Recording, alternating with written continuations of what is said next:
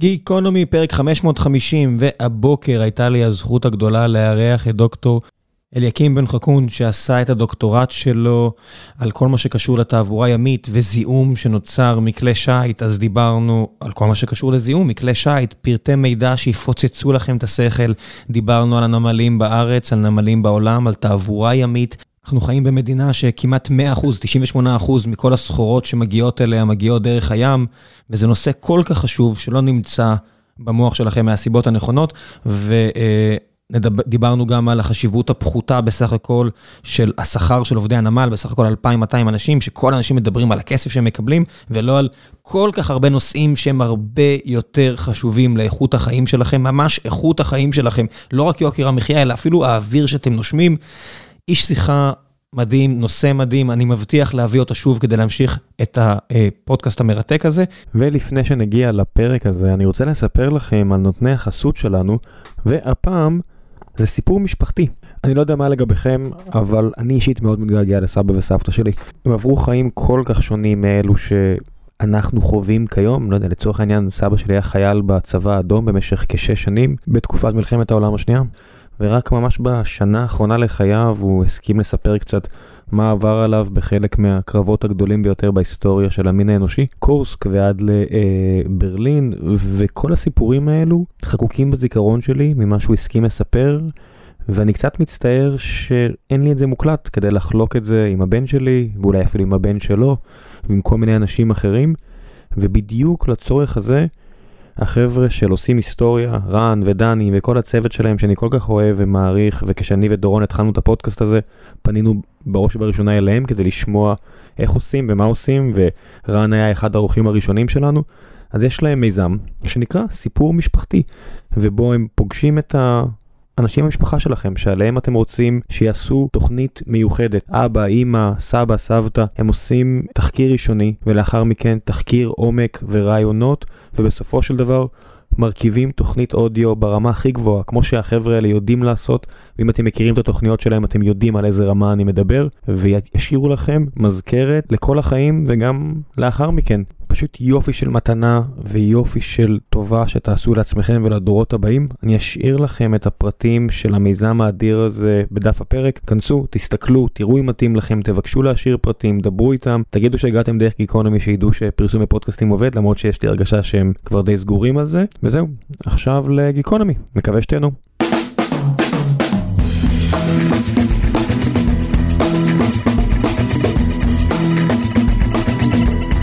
גיקונומי, פרק 550, והבוקר יש לי הזכות לארח את דוקטור אליקים בן חכון. בוקר טוב. טוב, תודה רבה. אתה מתעסק בנושא שיחסית לכמה ששומעים עליו, והוא חשוב לחיינו ולאיכות חיינו, אין הרבה אנשים שבאמת מבינים בו. סוג של נישה, כן? אבל נישה שאני מאוד אוהב. כן, יחסית לעובדה שלא יודע מה, 60-70 אחוז מכל הסחורות בעולם עוברות באוניות, משהו כזה, אפילו יותר? לא, יותר. 80? 80 אחוז, כן. אוקיי, כ-80 אחוז. בארץ אפילו אנחנו ברמה של 98 אחוז.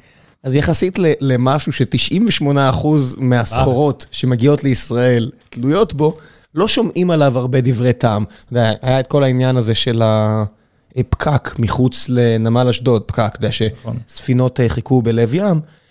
וכולם, כולל אני, עשו את ההשלכה מזה ליוקר המחיה ולבינוניות של ניהול מול ועדים וניהול הנמל והתחדשות והכל, ואתה באת ואמרת, א', זה לא זה, מה שאתם חושבים, ב', יש הרבה סיבות לכך שהם שם, הנושא טיפה יותר מורכב, אז בואו בוא נתחיל בזה.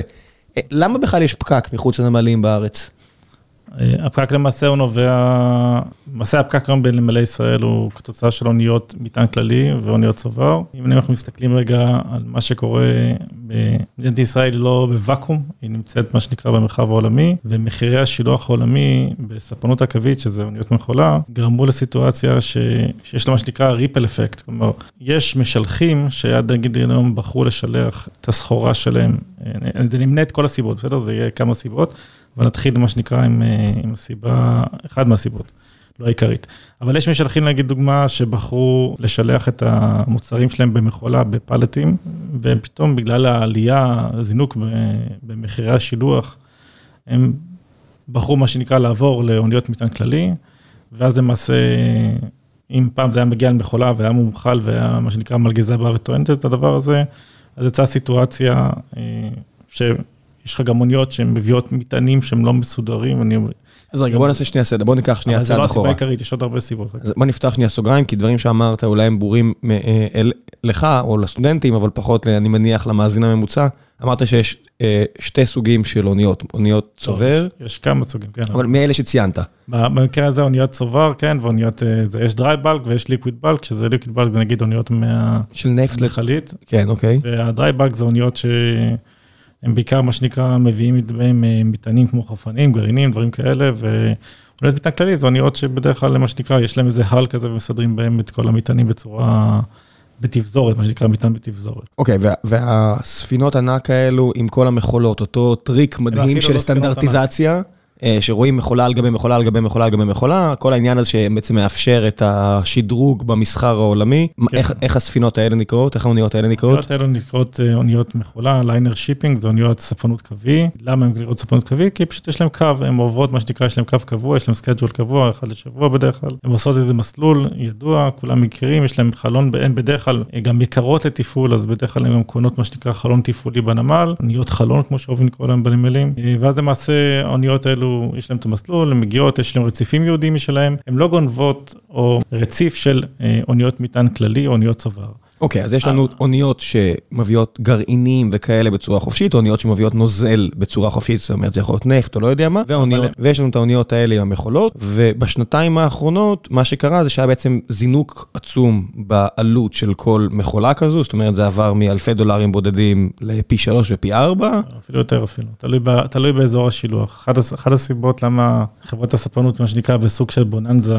לא סוג של בוננזה, צי מדפיסה כסף, בוננזה, לא סוג, כן. אני מאחל לחברים שלי להמשיך להרוויח ככה. שירוויחו צים לעניות דעתי, הרוויחה בשנה האחרונה יותר מכל ההייטק הישראלי. אני מחריג, אתה יודע, אינטל וכאלה, אני מדבר ממש חברות סטארט-אפ ישראליות. אני חושב שצים הרוויחה, לא הכניסה, הרוויחה יותר מכולם ביחד, מברוק לה. אני לוקח בחזרה. אפילו יותר מזה, אני אגיד לך שההנפקה שלהם, אני חושב שמבחינה היסטורית, זה אחד הדברים המדהימים, כי היא שילמה את עצמה ויותר. כן. כלומר, זה באמת, הקטע הזה זה... ואולי שווה באמת להביא מישהו או מצים או שמכיר את צים כדי לספר, כי זה באמת סיפור... עבדתי בצים. זה באמת סיפור מדהים, ואולי אפילו נעשה רוורס בחזרה לצים, אבל מעניין אותי שוב, אני מחזיר אותנו לעניין של הפקק, אז באמת היה עלייה במחירים. ו... אז רגע, אז הכל, כן. הכל קשור, אז בואו, אם, אם אתם רוצים מה שנקרא, לתת רגע... הוליסטי. הוליסטי, אבל uh, מסתכל על הכל, אז... Uh, 2007, 2008, מה שנקרא, אנחנו מדברים פה על משבר הסאב פריים, שמן הסתם הוא משבר בכלכלה עולמית, וספנות, סוג של אינדיקטור לבריאות הכלכלה העולמית. בדרך כלל, איך יודעים, נגיד דוגמה שהכלכלה מתאוששת, כי מתחילים לראות את הספנות, כי מתחילה להתאושש, ואז אתה יודע מה שנקרא leg forward, שלושה, שלושה חודשים קדימה, שיש תהליך צמיחה. וב-2007-2008, המשבר העולמי פוגע חזק במשבר בענף הספנות, וענף הספנות שנכנס, מה שנקרא, לסחרור משנות 2000. הגידול בביקושים ו-2006, רואים את הכניסה של אוניות פוסט פנמקס למיניהם, אה, ואנחנו רואים למעשה כרגע עוד טיפה אחורה. עם שנות ה-80, סחר העיקרי, נגיד היה הסחר הטרנס-אטלנטית בין, בין אה, צפון, צפון ארצות הברית, צפון, אירופה, צפון אמריקה לצפון אירופה, אה, יש שינוי מגמה, והסחר לאחר מכן עובר לטרנס פסיפיק. ולמעשה... טיוואן, סין, יפן לארצות הברית, לחוף המערבי. כן, אסיה פאר איסט לכיוון ארצות הברית, וחלק מהשיקולים זה מן הסתם, אין מה לעשות, העלות השולית לייצור מוצרים שם היא הרבה יותר זולה, וזה יותר כדאי ויותר כלכלי, ולכן זה קורה. ואז אני מה שנקרא, חוזר מה שנקרא fast forward לבום הזה של 2006-2000 לפני המשבר. סחר האינטראסיה גם גדל, שנקרא סינים עצמה, לפי גם הסחר הכי גדול בעולם. מה, ש, מה שקורה פה, יוצא, עושה סיטואציה שחברות ספנות נכנסו להזמנות. הזמינו אוניות גדולות, אוניות פוסט פנמקס של 8,000 TU ומעלה. ואז למעשה המשבר הזה עשה פריים שהפתיע את כולם, תופס את חברות הספנות עם הזמנות אה, ומה שנקרא אה, חובות למספנות, ועם חברות מה שנקרא לממש את הדבר הזה, ואז... אה, תקועים עם ספינות ענק שגם לא, לא בכל הנמלים בכלל יודעים לטפל בהם, וגם נכון, אין סחורה שמצדיקה אותם, ותנאי המימון השתנו, סופה מושלמת. נכון. אז כן, זו המילה שאוהבים להגיד את זה בדבר הזה, אבל זה רק ההתחלה של הסופה, כי הסופה עוד שנייה תגיע. כי הסופה למעשה זה מה שנקרא, הסופת, סערת הברקים, מה שנקרא. אה, כי מה שקורה ב-2014, 2015, מחירי הדלקים, שמ-2007 אפשר להגיד דברים מאוד גבוהים, ובענף כמו ספנות קווית, שדלקים באותה תקופה יכולים להגיע גם ל-60 אחוז, כ-50 עד 60 אחוז מעלות התפעולית של האונייה, אז זה, זה עלות קריטית, ולמעשה חברות הספנות בלחץ מהמשך הגידול במחירי הדלקים, והם יוצאים מה שנקרא לפעולות גידור. הדבר הזה, hedging, מי, מי שמכיר לבד עושה hedging. עושים אופציות כנגד הנפט, אתה בעצם קונה חוזה לצורך העניין על נפט שנה מהיום במחיר של, שאתה יודע אותו, כדי לתכנן פיננסית לא, השנה מחיר, קדימה. מחיר הרבה יותר גדול, כן. כי, אני, כי אני, אני חוזה שזה יעלה הרבה יותר, ואני מוכן לקחת את הסיכון, אה, גם אם הוא יראה טיפה, אני מוכן לדעת לפחות מה שנקרא, אה, איזה סלק מסוים שאני יכול להתמודד איתו. ואז למעשה, 2015 מפתיע את כולם, כי מחירי הנפט מתרסקים. ואז למעשה הדבר הזה פוגש את ענף הספנות בצורה אה, מאוד מאוד קשה, כי אנחנו נכנסים פה לעשור שענף הספנות, מה שנקרא, אה, אה, מת, מתקשה, מה שנקרא, להחזיר את העלות התפעולית שלו, כלומר, העלות התפעולית של הקווים שלו. אה, חברות הפסדיות, קווים כן. הפסדיים. ואז נגיד אנחנו מגיעים למצב שחברות אה, פושטות רגל, כמו הניג'ין, החברה הדרום קוריאנית, שהייתה מספר 6 בעולם, מיזוגים בין, בין אה, חברות בינלאומיות, ואנחנו מגיעים לסיטואציה שבין כמעט 20 אה, חברות אה, ענק שהיו, אוקיי? אנחנו, מה שנקרא, ההיצע הזה מצטמצם, ואנחנו מתכנסים כמעט ל-11 חברות אה, ספנות גדולות, שלמעשה זה כמות השחקנים. ועכשיו מי שלמד כלכלה יודע, כמות השחקנים, מן הסתם, בצד ההיצע, בסוף גם תשפיע על, על כמות, על רמת המחירים, כי בסוף, מה לעשות, הגידול באוכלוסייה הוא תמיד הולך וגדל. אבל אם ברמת ההיצע אה, אנחנו מגיעים לסיטואציה שיש פה עשור אבוד, שמחירי השילוח הם בסטגנציה, הם לא, הם לא משתנים. למשלחים זה נחמד וטוב, תמיד 1,900, 2,000 דולר, תלוי איזה... מכולה. כן, תלוי, תלוי איזה לגם בוחרים, 2,500 אה, אפילו, אבל תלוי איזה לגם, איזה לגם הלכו. אבל uh, יוצא סיטואציה של, יש להם מה שנקרא סוג של מחיר קבוע, ו... ענף הספנות, מה שנקרא, די מקובע, ואז הוא לא מייצר מכולות חדשות כמעט, הוא לא בונה אוניות חדשות כמעט, אה, חדשות כמעט, ולמעשה אנחנו, אנחנו מגיעים למצב שענף הספנות, בדיוק ההפך, הולך ומתחיל תהליך של גריטה של אוניות, ואז חלק מהרגולציה הסביבתית הנוספת שהולכת וקורמת גידים, אה, אנחנו גם מזהים אה, סיטואציה שבו ה-lifespan של האונייה, כלומר אורך החיים של האונייה, שהיה בערך 35-40 שנה, תלוי באיזה תקופה זה היה, אבל יורד כבר ל-20-25 שנה, שזה, שזה, שזה מאוד מעט. למה בעצם, מה, מה מונע מאונייה להיות פעילה יותר? זאת אומרת, בלאי של המתכת? לא, אה, בסוף אונייה, אונייה זה קופסה. ביום שהיא תוכננה, ולמעשה ככה היא תוכננה למעשה להתאים למה שהיא, שהיא נדרשת, וככל שהרגולציה אה, הולכת וצוברת תאוצה, אם זו אה, רגולציה סביבתית, אז אתה מוצא את עצמך אה, בסיטואציה שאתה צריך להוסיף, אה, מה שנקרא, התקנות נוספות, retrofit לגוף האונייה, והדבר הזה בא על חשבון מה שנקרא אה, מקום באונייה, ולא תמיד יש מקום לדבר הזה, ואז אתה עושה את העלות הכלכלית, אוקיי, האם אני נדרש לעשות התקנה, האם זה בא על חשבון מטען, אם זה בא על חשבון מטען, זה מן הסתם זה חשבון מטען מהיום והלאה, עד, עד לסוף אה, אה, תקופתה, מה שנקרא תקופת הפעילות של האונייה, וזה הפסד, הפסד כספי מאוד גדול.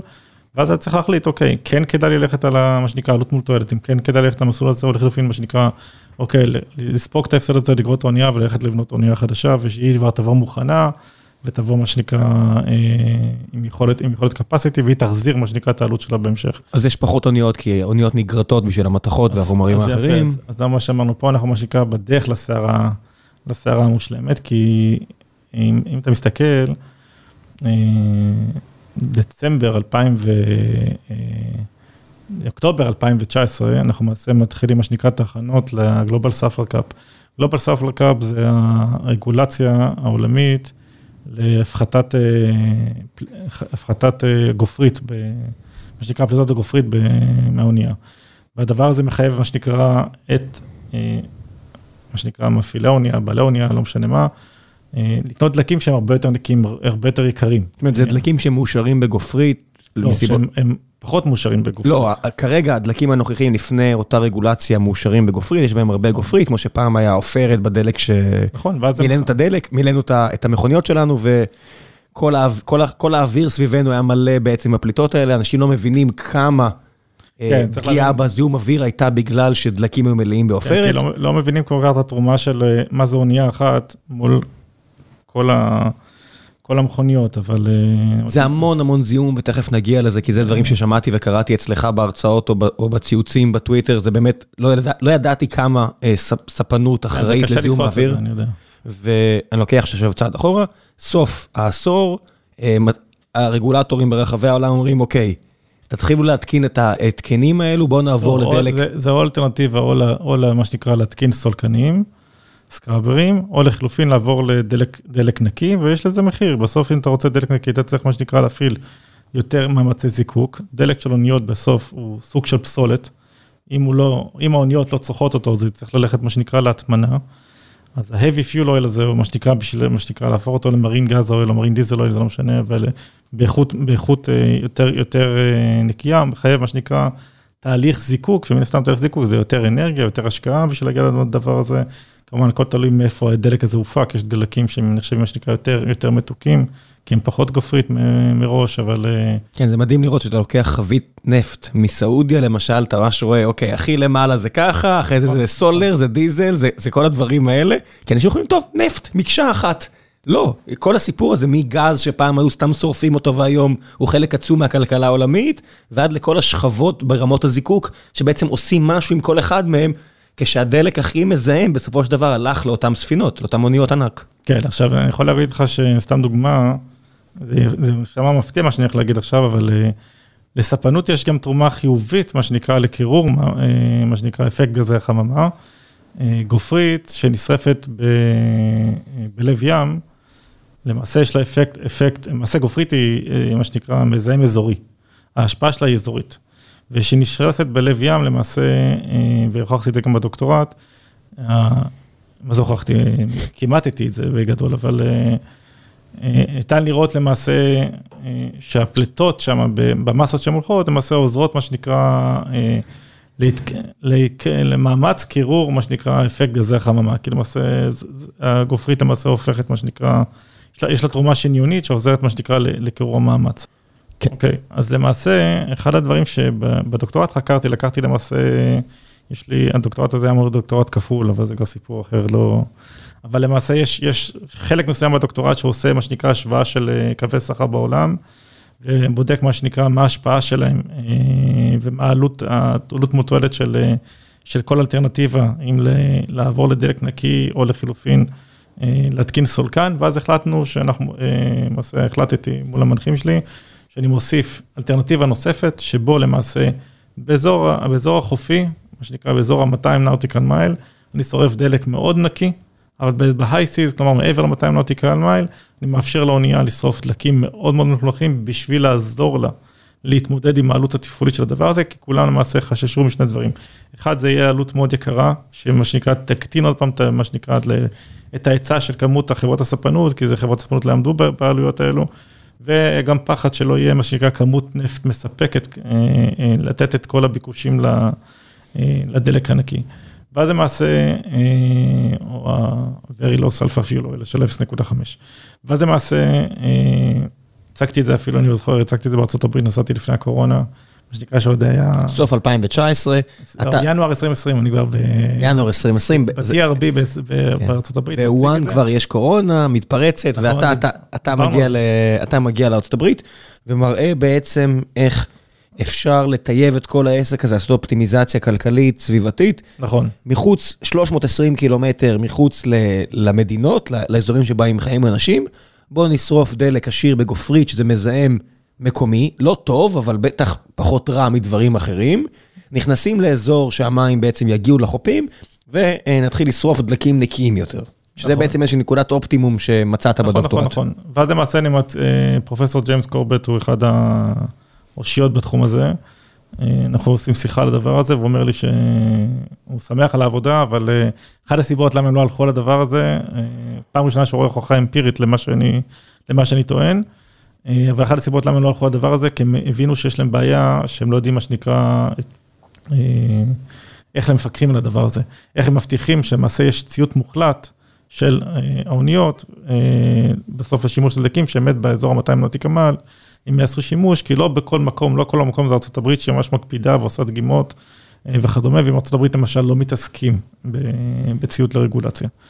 אז חברות הספרנות, מה שנקרא, אמרתי, קדימון לסערה המושלמת, עושות ההכנות שלהם, ועבר באוקטובר 2019, הן מתחילות, מה שנקרא, בשביל לא לעצור פעילות, בשביל לא לנקות מכלים, מתחילות למלא את המכלים שלהם בדלקים נקיים, ואז למעשה הן מגיעות, חוצות את הראשון לינואר 2020, עם דלק, עם מה שנקרא, עם מכלים כבר שעומדים בהגדרה ובתקינה, מה שנקרא, בתקנות, של עמידה בתקנות, שיש 0.5 ריכוז גופרית. שזה תקנות שהאמריקאים אוכפים, לא, לא, זה תקנות גלובליות, זה לא קשור, זה תקנות של... אמרתי אוכפים, אכיפה שהאמריקאים הכי... לא, זה תקנות אכיפה שכולם צריכים לאכוף. כולם צריכים, אבל בפועל, אם יש מסחר בין, לא יודע מה, וייטנאם לסין... גם חייבים, כולם חייבים. והם באמת עושים את זה? כן, דרך אגב, סין זו דוגמה מעניינת, כי סין באיזשהו שלב הבינה שחלק מהזיהום האוויר של המחלק האקוטי ממנו מגיע בכלל מספנות. מעכשיו לעכשיו, ממש בהתראה מאוד קצרה, בסביבות 2016, אני זוכר נכון, קבעו שאזור, יש אזורים, מה שנקרא, שהם emission control area אצלהם, והם אמורים להיות 0.1, וכולם צייתו. יותר קדושים מהאפיפיור. לא, לא, זה, זה גם, צפון, גם צפון אירופה ככה, וגם צפון, וגם צפון אמריקה זה ככה. אמרת יש... שבשאר המקומות זה 0.5 הרגולציה. נכון, אבל אני אומר, הם מה שנקרא דרשו יותר, אבל זה לפני, אבל הם עשו את זה עוד לפני שהגיעה רגולציה עולמית. כולם פחדו מהרגולציה עולמית מבחינת העלויות, שזה מה שנקרא יהיה עוד נדבך, מה שנקרא, שיביא אותה, מה שנקרא, גם ככה קשה להם לשרוד את זה כלכלית. כשהרגולציה העולמית דרשה ריכוז שלא יותר מ-0.5 אחוז גופרית בדלקים שלהם, זאת אומרת, עכשיו צריך להביא דלקים יקרים יותר, נקיים יותר. נכון. ובאו הסינים, ושנים לפני, אומרים... 2016. שנים לפני הרגולציה הזאת של סוף העשור, אמרו, לא רק 0.5, אצלנו 0.1. כן, 0.1, אבל לא רק הם, גם האירופאים וגם צפון ארה"ב. זה ככה זה, הם כבר עשו את זה עוד לפני זה. כאשר האירופאים מובילים את זה, מובילים את הדבר הזה. אני לא אשאל על ישראל, כי עוד נגיע לזה, אבל אני לא אפול מהכיסא אם תגיד לי שפה פחות משנה. אני בא להגיד את זה, גם ככה כבר חטפתי על זה, אבל ישראל היא מדינת עולם שלישי בכל מה שקשור לתחום הזה. כן, כשאתם רואים זיהום בחופים שלנו וחושבים שזה שייטת, לא שייטת, ופעילויות איראן, לא איראן, בסופו של דבר יש פה פשוט רגולציה עקומה ועלובה שלא באמת אכפת לה ולא באמת דורשת את מה שצריך כדי לשמור על הבריאות שלנו. יש פה תפיסה מסוימת שאם אתה תדרוש רגולציה, אתה תבריח אוניות מלהיכנס, ל... מלהיכנס ל... לישראל, ואני טוען שזה... להסתכל על דברים של חור שבגרוש. אנחנו נדבר על זה, אנחנו נגיע לישראל, סגרנו את הסוגריים האלה, אנחנו חוזרים, סוף 2019, הסופה המושלמת ממשיכה. הסופה בפתח, ולמעשה חברות הספנות, מה שנקרא, חוזות את ינואר ואת פברואר, שהן מה שנקרא מתמודדות עם העלויות, ואמרתי עוד פעם, מחירי דלקים יכולים להגיע גם ל-60% מעלות התפעול של הקו, ואז הגיע מרץ, ומרץ למעשה מגיע לסיטואציה שאנחנו מוצאים את עצמנו כולנו בבתים. אבל יש גם בערך 400 אלף, מה שנקרא אנשי צוות ים, שתקועים על גבי אוניות, ולמעשה יש פה חודש של אי ודאות כזה, כולם, כולם יודעים מה קורה. הנפט יורד למינוס 37 דולר. כי זה למעשה היה, מה שנקרא... היו עודפים. היו עודפים ולא היה איפה להחזיק אותם, נכון. כן, עכשיו זה לא שבאמת יכלתם להביא חבית נפט ולקבל כסף, זה כאילו משחקים פיננסיים, בסופו של דבר אופציות פקעו וידה ידה ידה. רשמית הנפט היה במינוס 37 דולר. כן, למעשה כל עניין הפנייה, כל מכלית פנויה נחקרה במיידי רק בשביל לאחסן את הדבר הזה, אבל, אבל כן, למעשה, מתחיל פה איזה תהליך של חוסר ודאות מאוד מאוד גדול, שיש פה, כמובן הוא לא רק בישראל, הוא גלובלי, שיש פה סיטואציה שצריך להבין מה שנקרא ריפל אפקט, ואני אכנס לשני מושגים שהם פחות, פחות מוכרים פה, זה under balance ו-over balance. מטעמים לוגיסטיים, יש אזורים שהם, מה שנקרא, היבוא יותר גדול מהייצוא, ויש אזורים כמו נגיד, שזה נגיד דוגמה, האזור שמאפיין את ארה"ב, שהם יותר מייבאים, מה שנקרא, בטובין וסחורות, לעומת אזורים כמו סין, שמה שנקרא, הם over balance, אומרת, הם בעיקר, מה שנקרא, מייצאים, ואז למעשה יש לך תהליך מסוים שבו ארה"ב היא צרכנית של מכולות מלאות, ועם מה שנקרא, אחרי שהיא עושה בהם שימוש, היא אוגרת הרבה מכולות ריקות, ומצד שני, יש לך מהצד השני את, את המזרח, את אסיה, את סין, שהיא למעשה צרכנית של מכולות ריקות, כי היא צריכה מה שנקרא בעיקר למלא אותן ולשלוח אותן ללקוחות שלה. ואז אנחנו נכנסים מה שנקרא לסיטואציה של, אה, יש אה, מה שנקרא אה, קורונה, עוצרים פעילות, אין בנמלים, אין לגבי אוניות. אה, בארצות הברית צריך להבין איך זה עובד, בגדול יש את הנמלים העיקריים ב west coast, או שזה אוקלנד, לוס אנג'לס, ויש את הנמלים העיקריים ב east coast, אבל יוצר סיטואציה למעשה שרוב, בארצות הברית, שבשונה מאזורים אחרים בעולם, יותר חשוב האינטרנט האב, כלומר לאיפה אני מביא את זה, לאיזה אזור הפצה אני מביא את זה, ושם יש המון פעילות חזקה של שאסיס, שזה משאיות עם נהגים שגוררים כן. למעשה למכלית. ואז בוא נוסיף, לה, בוא נוסיף לסערה המושלמת הזו עוד כמה ברקים. בתקופה הזו, מה שנקרא, מתחילה ה-Great Resignation, אנשים מתחילים להתפטר בהמוניהם, כי הם מתחילים לקבל כסף מהממשל הפדרלי, ונהגי משאיות, שזה המקור עבודה הגדול בארצות הברית, הכי הרבה עובדים עובדים בין, נכון. כמובן שזה מיעוט בתלושים, לא כל השאר, אבל זה ענף העבודה הפופולרי ביותר יחסית לכל השאר, ומלא נהגי משאיות, בגלל גם רגולציה פנימית בארצות הברית על איך, איך מחלקים את הכסף, כמה מותר להם, נהגי משאיות היו רגילים לדחוף לאף כל מיני ממריצים ולנהוג שבעה ימים בשבוע רצוף והכל בסדר כדי להכניס כסף הביתה, ואומרים להם, בואו נפסיק לעשות תאונות אולי ותנהגו כמו בני אדם, רק כשתנהגו כמו בני אדם מתחיל לעשות בלאגן, כי עוד דברים קורים בעולם. נכון, אז זה מוצא, למעשה, אז אם נגיד דוגמה, אנחנו חוזרים מה שנקרא לריפל אפקט, איך הכל מתחיל מה שנקרא, אה, אז יש כמו שתיארת את הנהגי משאיות והשאסיס למיניהם, יש מחסור מאוד גדול בנהגים. וזה מעשה, אה, אז יש לי מלא מכולות ריקות שאני צריך מה שנקרא אה, להחזיר חזרה, והן לא חוזרות. הן תקועות בפילדלפיה ובבולטימור, וצריכות להגיע... כן, לא בחוף המזרחי, וצריכות להגיע בחזרה לחוף המערבי, כדי להיות מועמסות על ספינה שתגיע לסין, כי בסין, בשנזן, יש מלא, סחורות שצריכות להיות מועמסות ולחזור בחזרה, והכל תקוע. נכון. אז למעשה, הסיטואציה היא כזאת, שיש אה, לך מה שנקרא עכשיו, אה, כמה דברים מעניינים שקורים. קודם כל, הנמלים עובדים לא בפול קפסיטי, כי לא תמיד הם, מה שנקרא, משמרות, יש מספיק ידיים, כי זה חולה וזה חולה, ואם אתה זוכר, אתה, אה, כמו פה, אני לא זוכר איך זה נקרא, אבל היה את ה... אה, את הקבוצה שהיית שייך אליה, ואז למעשה אם אחד מכם היה חולה והוא נדבק, אז כל הקבוצה בבידוד וכדומה.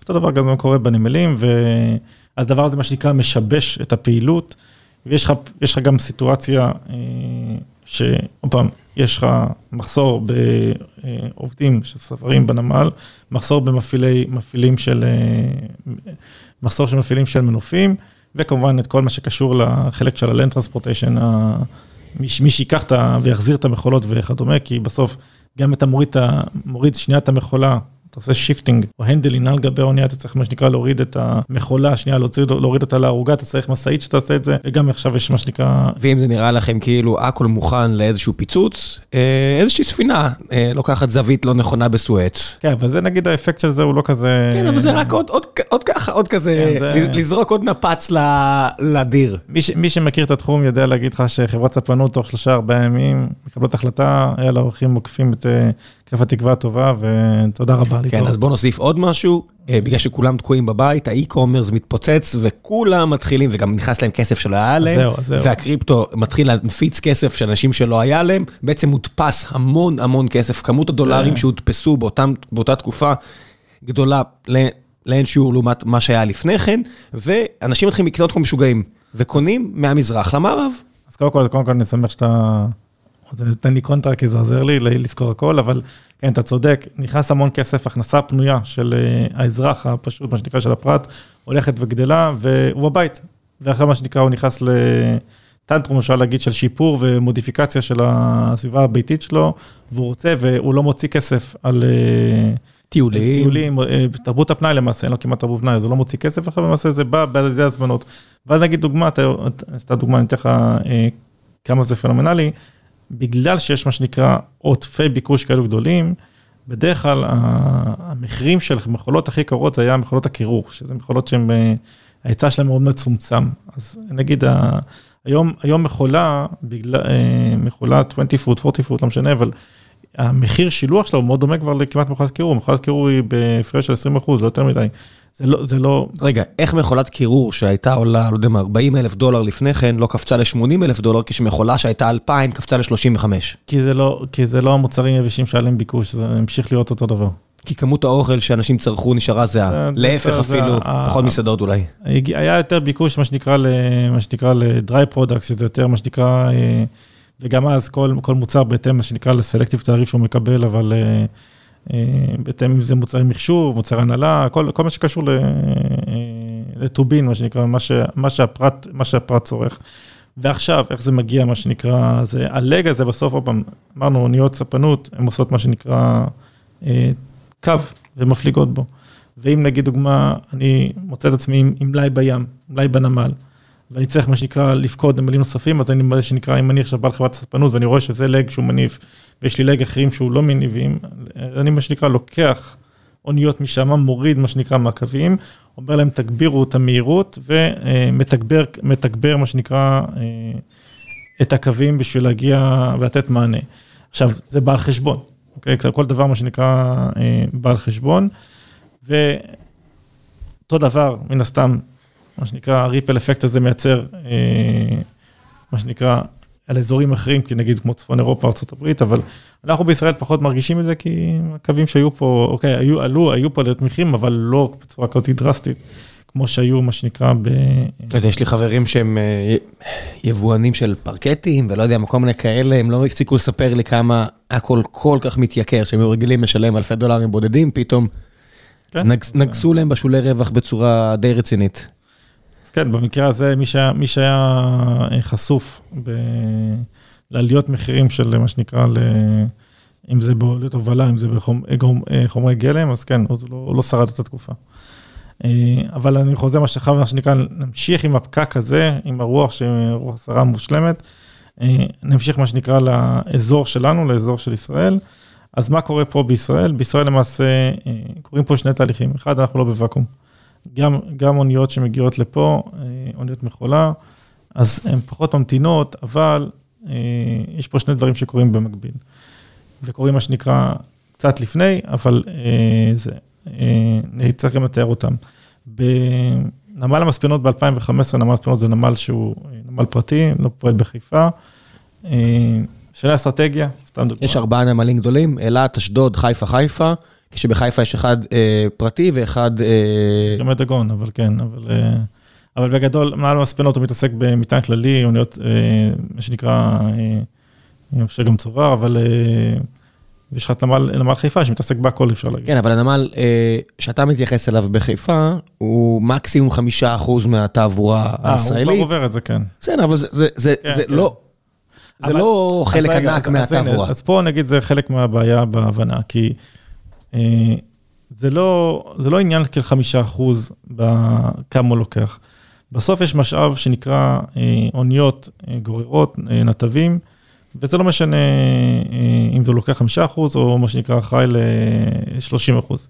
בסוף יש לי משאב מאוד מצומצם שאני צריך להכניס, להכניס ולהוציא אוניות, יש כמות תנועות, כי זה לוקח זמן מוגבלת ליום, אוקיי, יש מה שנקרא תהליך הכניסה, תהליך הוצאה, אה, ואז למעשה, אה, אם אני מוצא את עצמי, מה שנקרא, מכניס הרבה אוניות קטנות, שהן, שנקרא, אני מה שנקרא פוסח שנייה לתהליך מסוים, רציתי לספר, אבל אתה מוצא את עצמך, מה שנקרא, אה, עושה הרבה מאמץ, וכמו שאמרת, אבל מביא רק חמישה אחוז. אז אני רגע עושה מה שנקרא אה, קצת אחורה. ב-2015, אה, נמל המספנות משנה אסטרטגיה, הוא אומר, רגע, אני, בשביל אה, לתת מה שנקרא להיות יעיל, יש לי מגבלה של שוקה, יש לי מגבלה של אורך רציף, אה, אז אני, מה שנקרא, אה, אבוא למה שנקרא משלחים, אלו שעושים שימוש באוניות מטען כללי, ותן להם הצעה שיהיה להם מה שנקרא קשה לסרב לה. למה ניתן להם הצעה שקשה לסרב לה? ניתן להם מה שנקרא הצעה של אה, מה שנקרא רמת שירות מאוד גבוהה. אני אהיה one stop shop לכל השירותים הלוגיסטיים שהם צריכים, ואני אסביר מה הכוונה. אם נגיד לפני קיום נמל המספנות הייתי פוקד את נמל חיפה, הייתי מה שנקרא מגיע עם אונייה שהיא הנדי מקס או, או פנמקס, לא משנה, ויש בסוף האונייה, יש מה שנקרא את הספנה, מה שנקרא ההל, שיש לי כמה אה, תאים שבו אני ממלא את כל, המוצ... את כל המוצר ההומוגני שהבאתי אותו, למשל אם זה ברזל או עופרת או, כל, או כל, כל מינרל אחר שבחרתי להביא.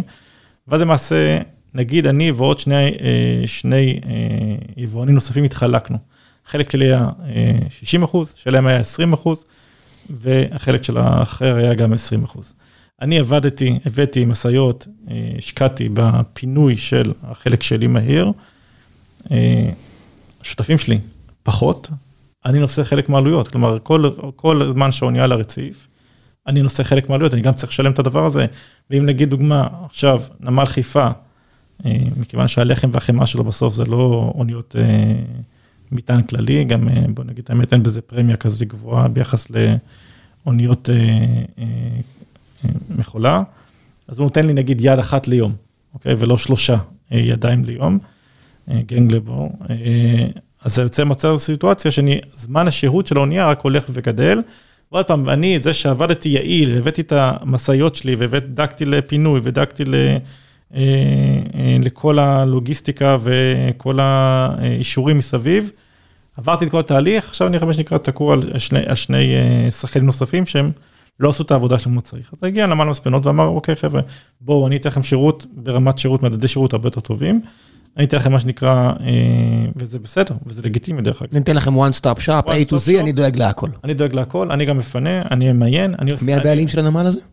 לא, פה אני לא נכנס לזה, לא מעניין אותי. אוקיי. אבל יש לזה בעלים. זה נמל פרטי שהוא החליט אה, להתייעל ולהציע את השירות אה, כדי שדברים ירוצו מהר. אני מבחינתי הוא עשה עבודה מדהימה, כי בסוף התפוקה שלו היא לא? פנומנלית. נשמע לי פנטסטי. פי שתיים בדרך כלל בהשוואה, בוא נגיד ככה, אם אני זוכר נכון.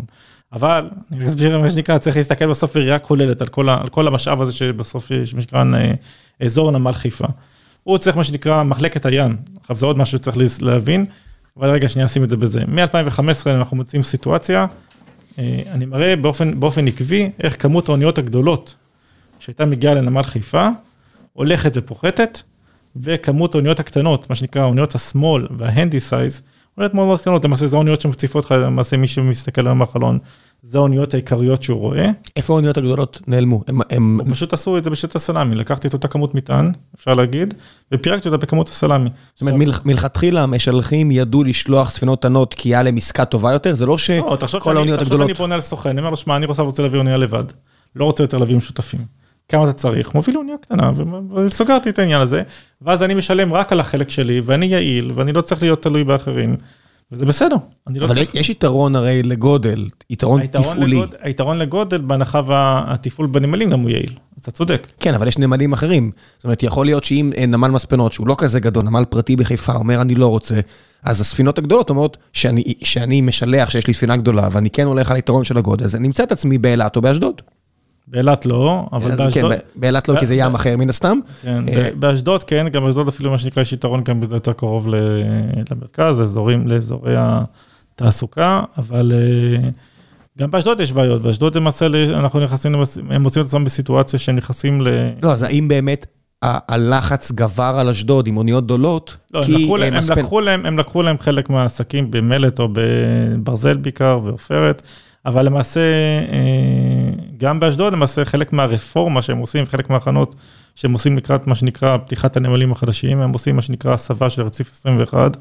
רציף 21 אה, הוא אחד הרציפים הגדולים שם, שהוא היה כולו אה, מטען כללי, ועכשיו הוא מה שנקרא, הוא מתחלק חצי, חצי מכולות, ולכן הוא עבר חיזוקים בשיגומים שלו והעמקה שלו, וחצי הולך להיות מה שנקרא ל...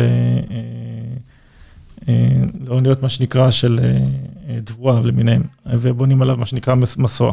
עכשיו, צריך להבין, בסוף זה 22 אחוז, מה שנקרא, מהקיבולת הרציפים של זה, זה הרבה. רק, עכשיו, רק הנמל ההוא באשדוד.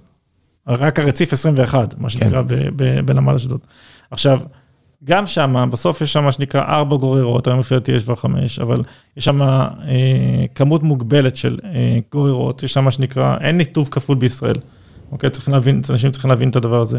אי אפשר להכניס במקביל שני אוניות. למעשה, אה, יש, יש מה שנקרא אה, טעמים ואילוצים נוספים מעבר למזג אוויר, יש גם אה, פתחה נמל שהיא מאוד צרה יחסית.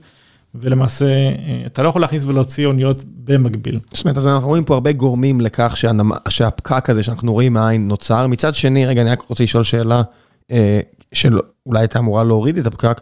אנחנו עכשיו מוציאים גז פה מחופי ישראל, אנחנו צריכים להביא אולי פחות נפט מ... לא יודע מה, משלל מקומות? זה לא עובד ככה? לא, אבל זה נגיד אה, מתקן של קצא"א, זה לא בכלל באזור של נמל אשדוד, זה בכלל באשקלון. לא, מבחינת כמות התעבורה הימית שמגיעה, אין אה, בעצם פחות אוניות שמגיעות, כי אנחנו צריכים פחות נפט, כי יותר ויותר אה, מהתעשייה עוברת לגז? מה, כתזקיקים? כן.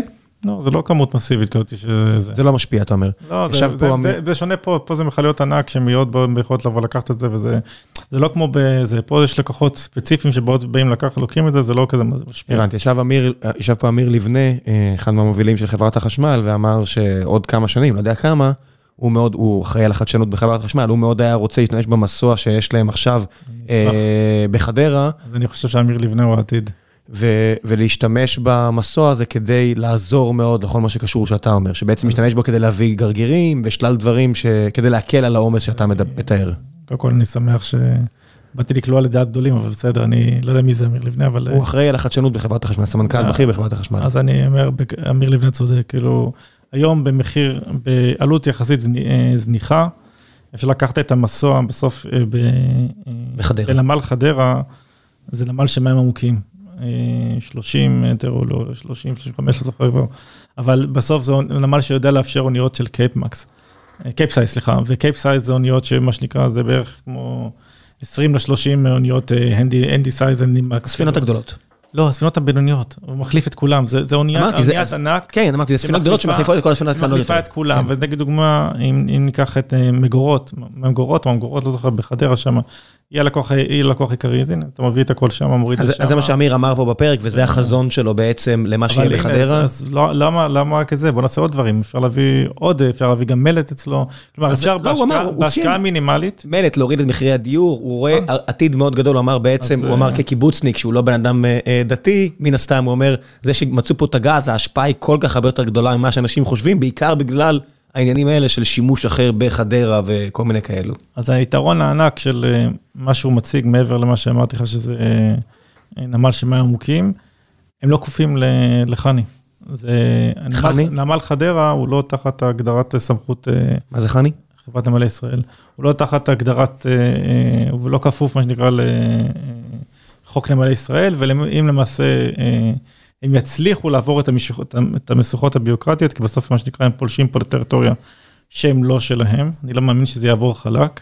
אני מניח שזה יעבור 10-20 שנה, גם אם- גם אם הכל יהיה טוב, כדי שנראה את זה קורה זה 10-20 שנה, לצערי.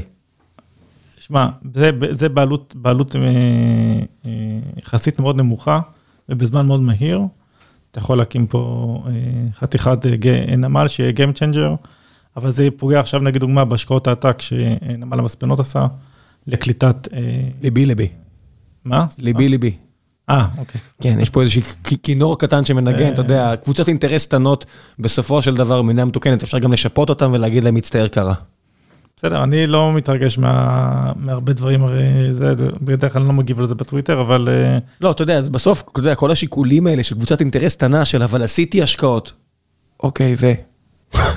אז עשית השקעות, בשביל טובת הציבור, לא, מה לעשות? השאלה, השאלה אבל אם חוקי, אם חוקי המשחק היו יודעים לכולם והיו מסכימים לכולם. שזה ילך לבית המשפט והכי גרוע שיפצו אותם, עם כל הכבוד. באמת, אה, אה, זה כבר באמת אה, סיפור אחר. מ- אבל מדינה זה חלק מתוקנת, מהסיכונים כן. שלוקחים, כן. כן, מה, מה לעשות, ומי שעכשיו, לא יודע מה, השקיע בטכנולוגיה חדשה למנועי בנזין ושדרג את הכל, והנה הגיעה טסלה ועברה לחשמל, נו, מה לעשות? נכון, זה אני מסכים.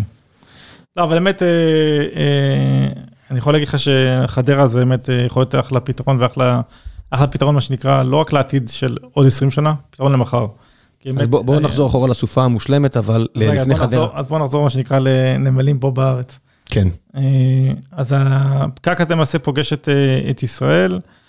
עוד פעם, חלק מגיע, מה שנקרא, כתוצאה, כן, נמל, יש לנו את רציף 21 שהוא ב, בשיפוצים, ולמעשה יורד לך רציף, מה שנקרא, זמין לקשירה ו- ולטיפול. ויש לך למעשה בנמל חיפה, אמרנו שיש עומס, שהוא מה שנקרא, הוא היה עומס מ-2015, 16, 17, 18, 19, 20, אבל שמגיע מה שנקרא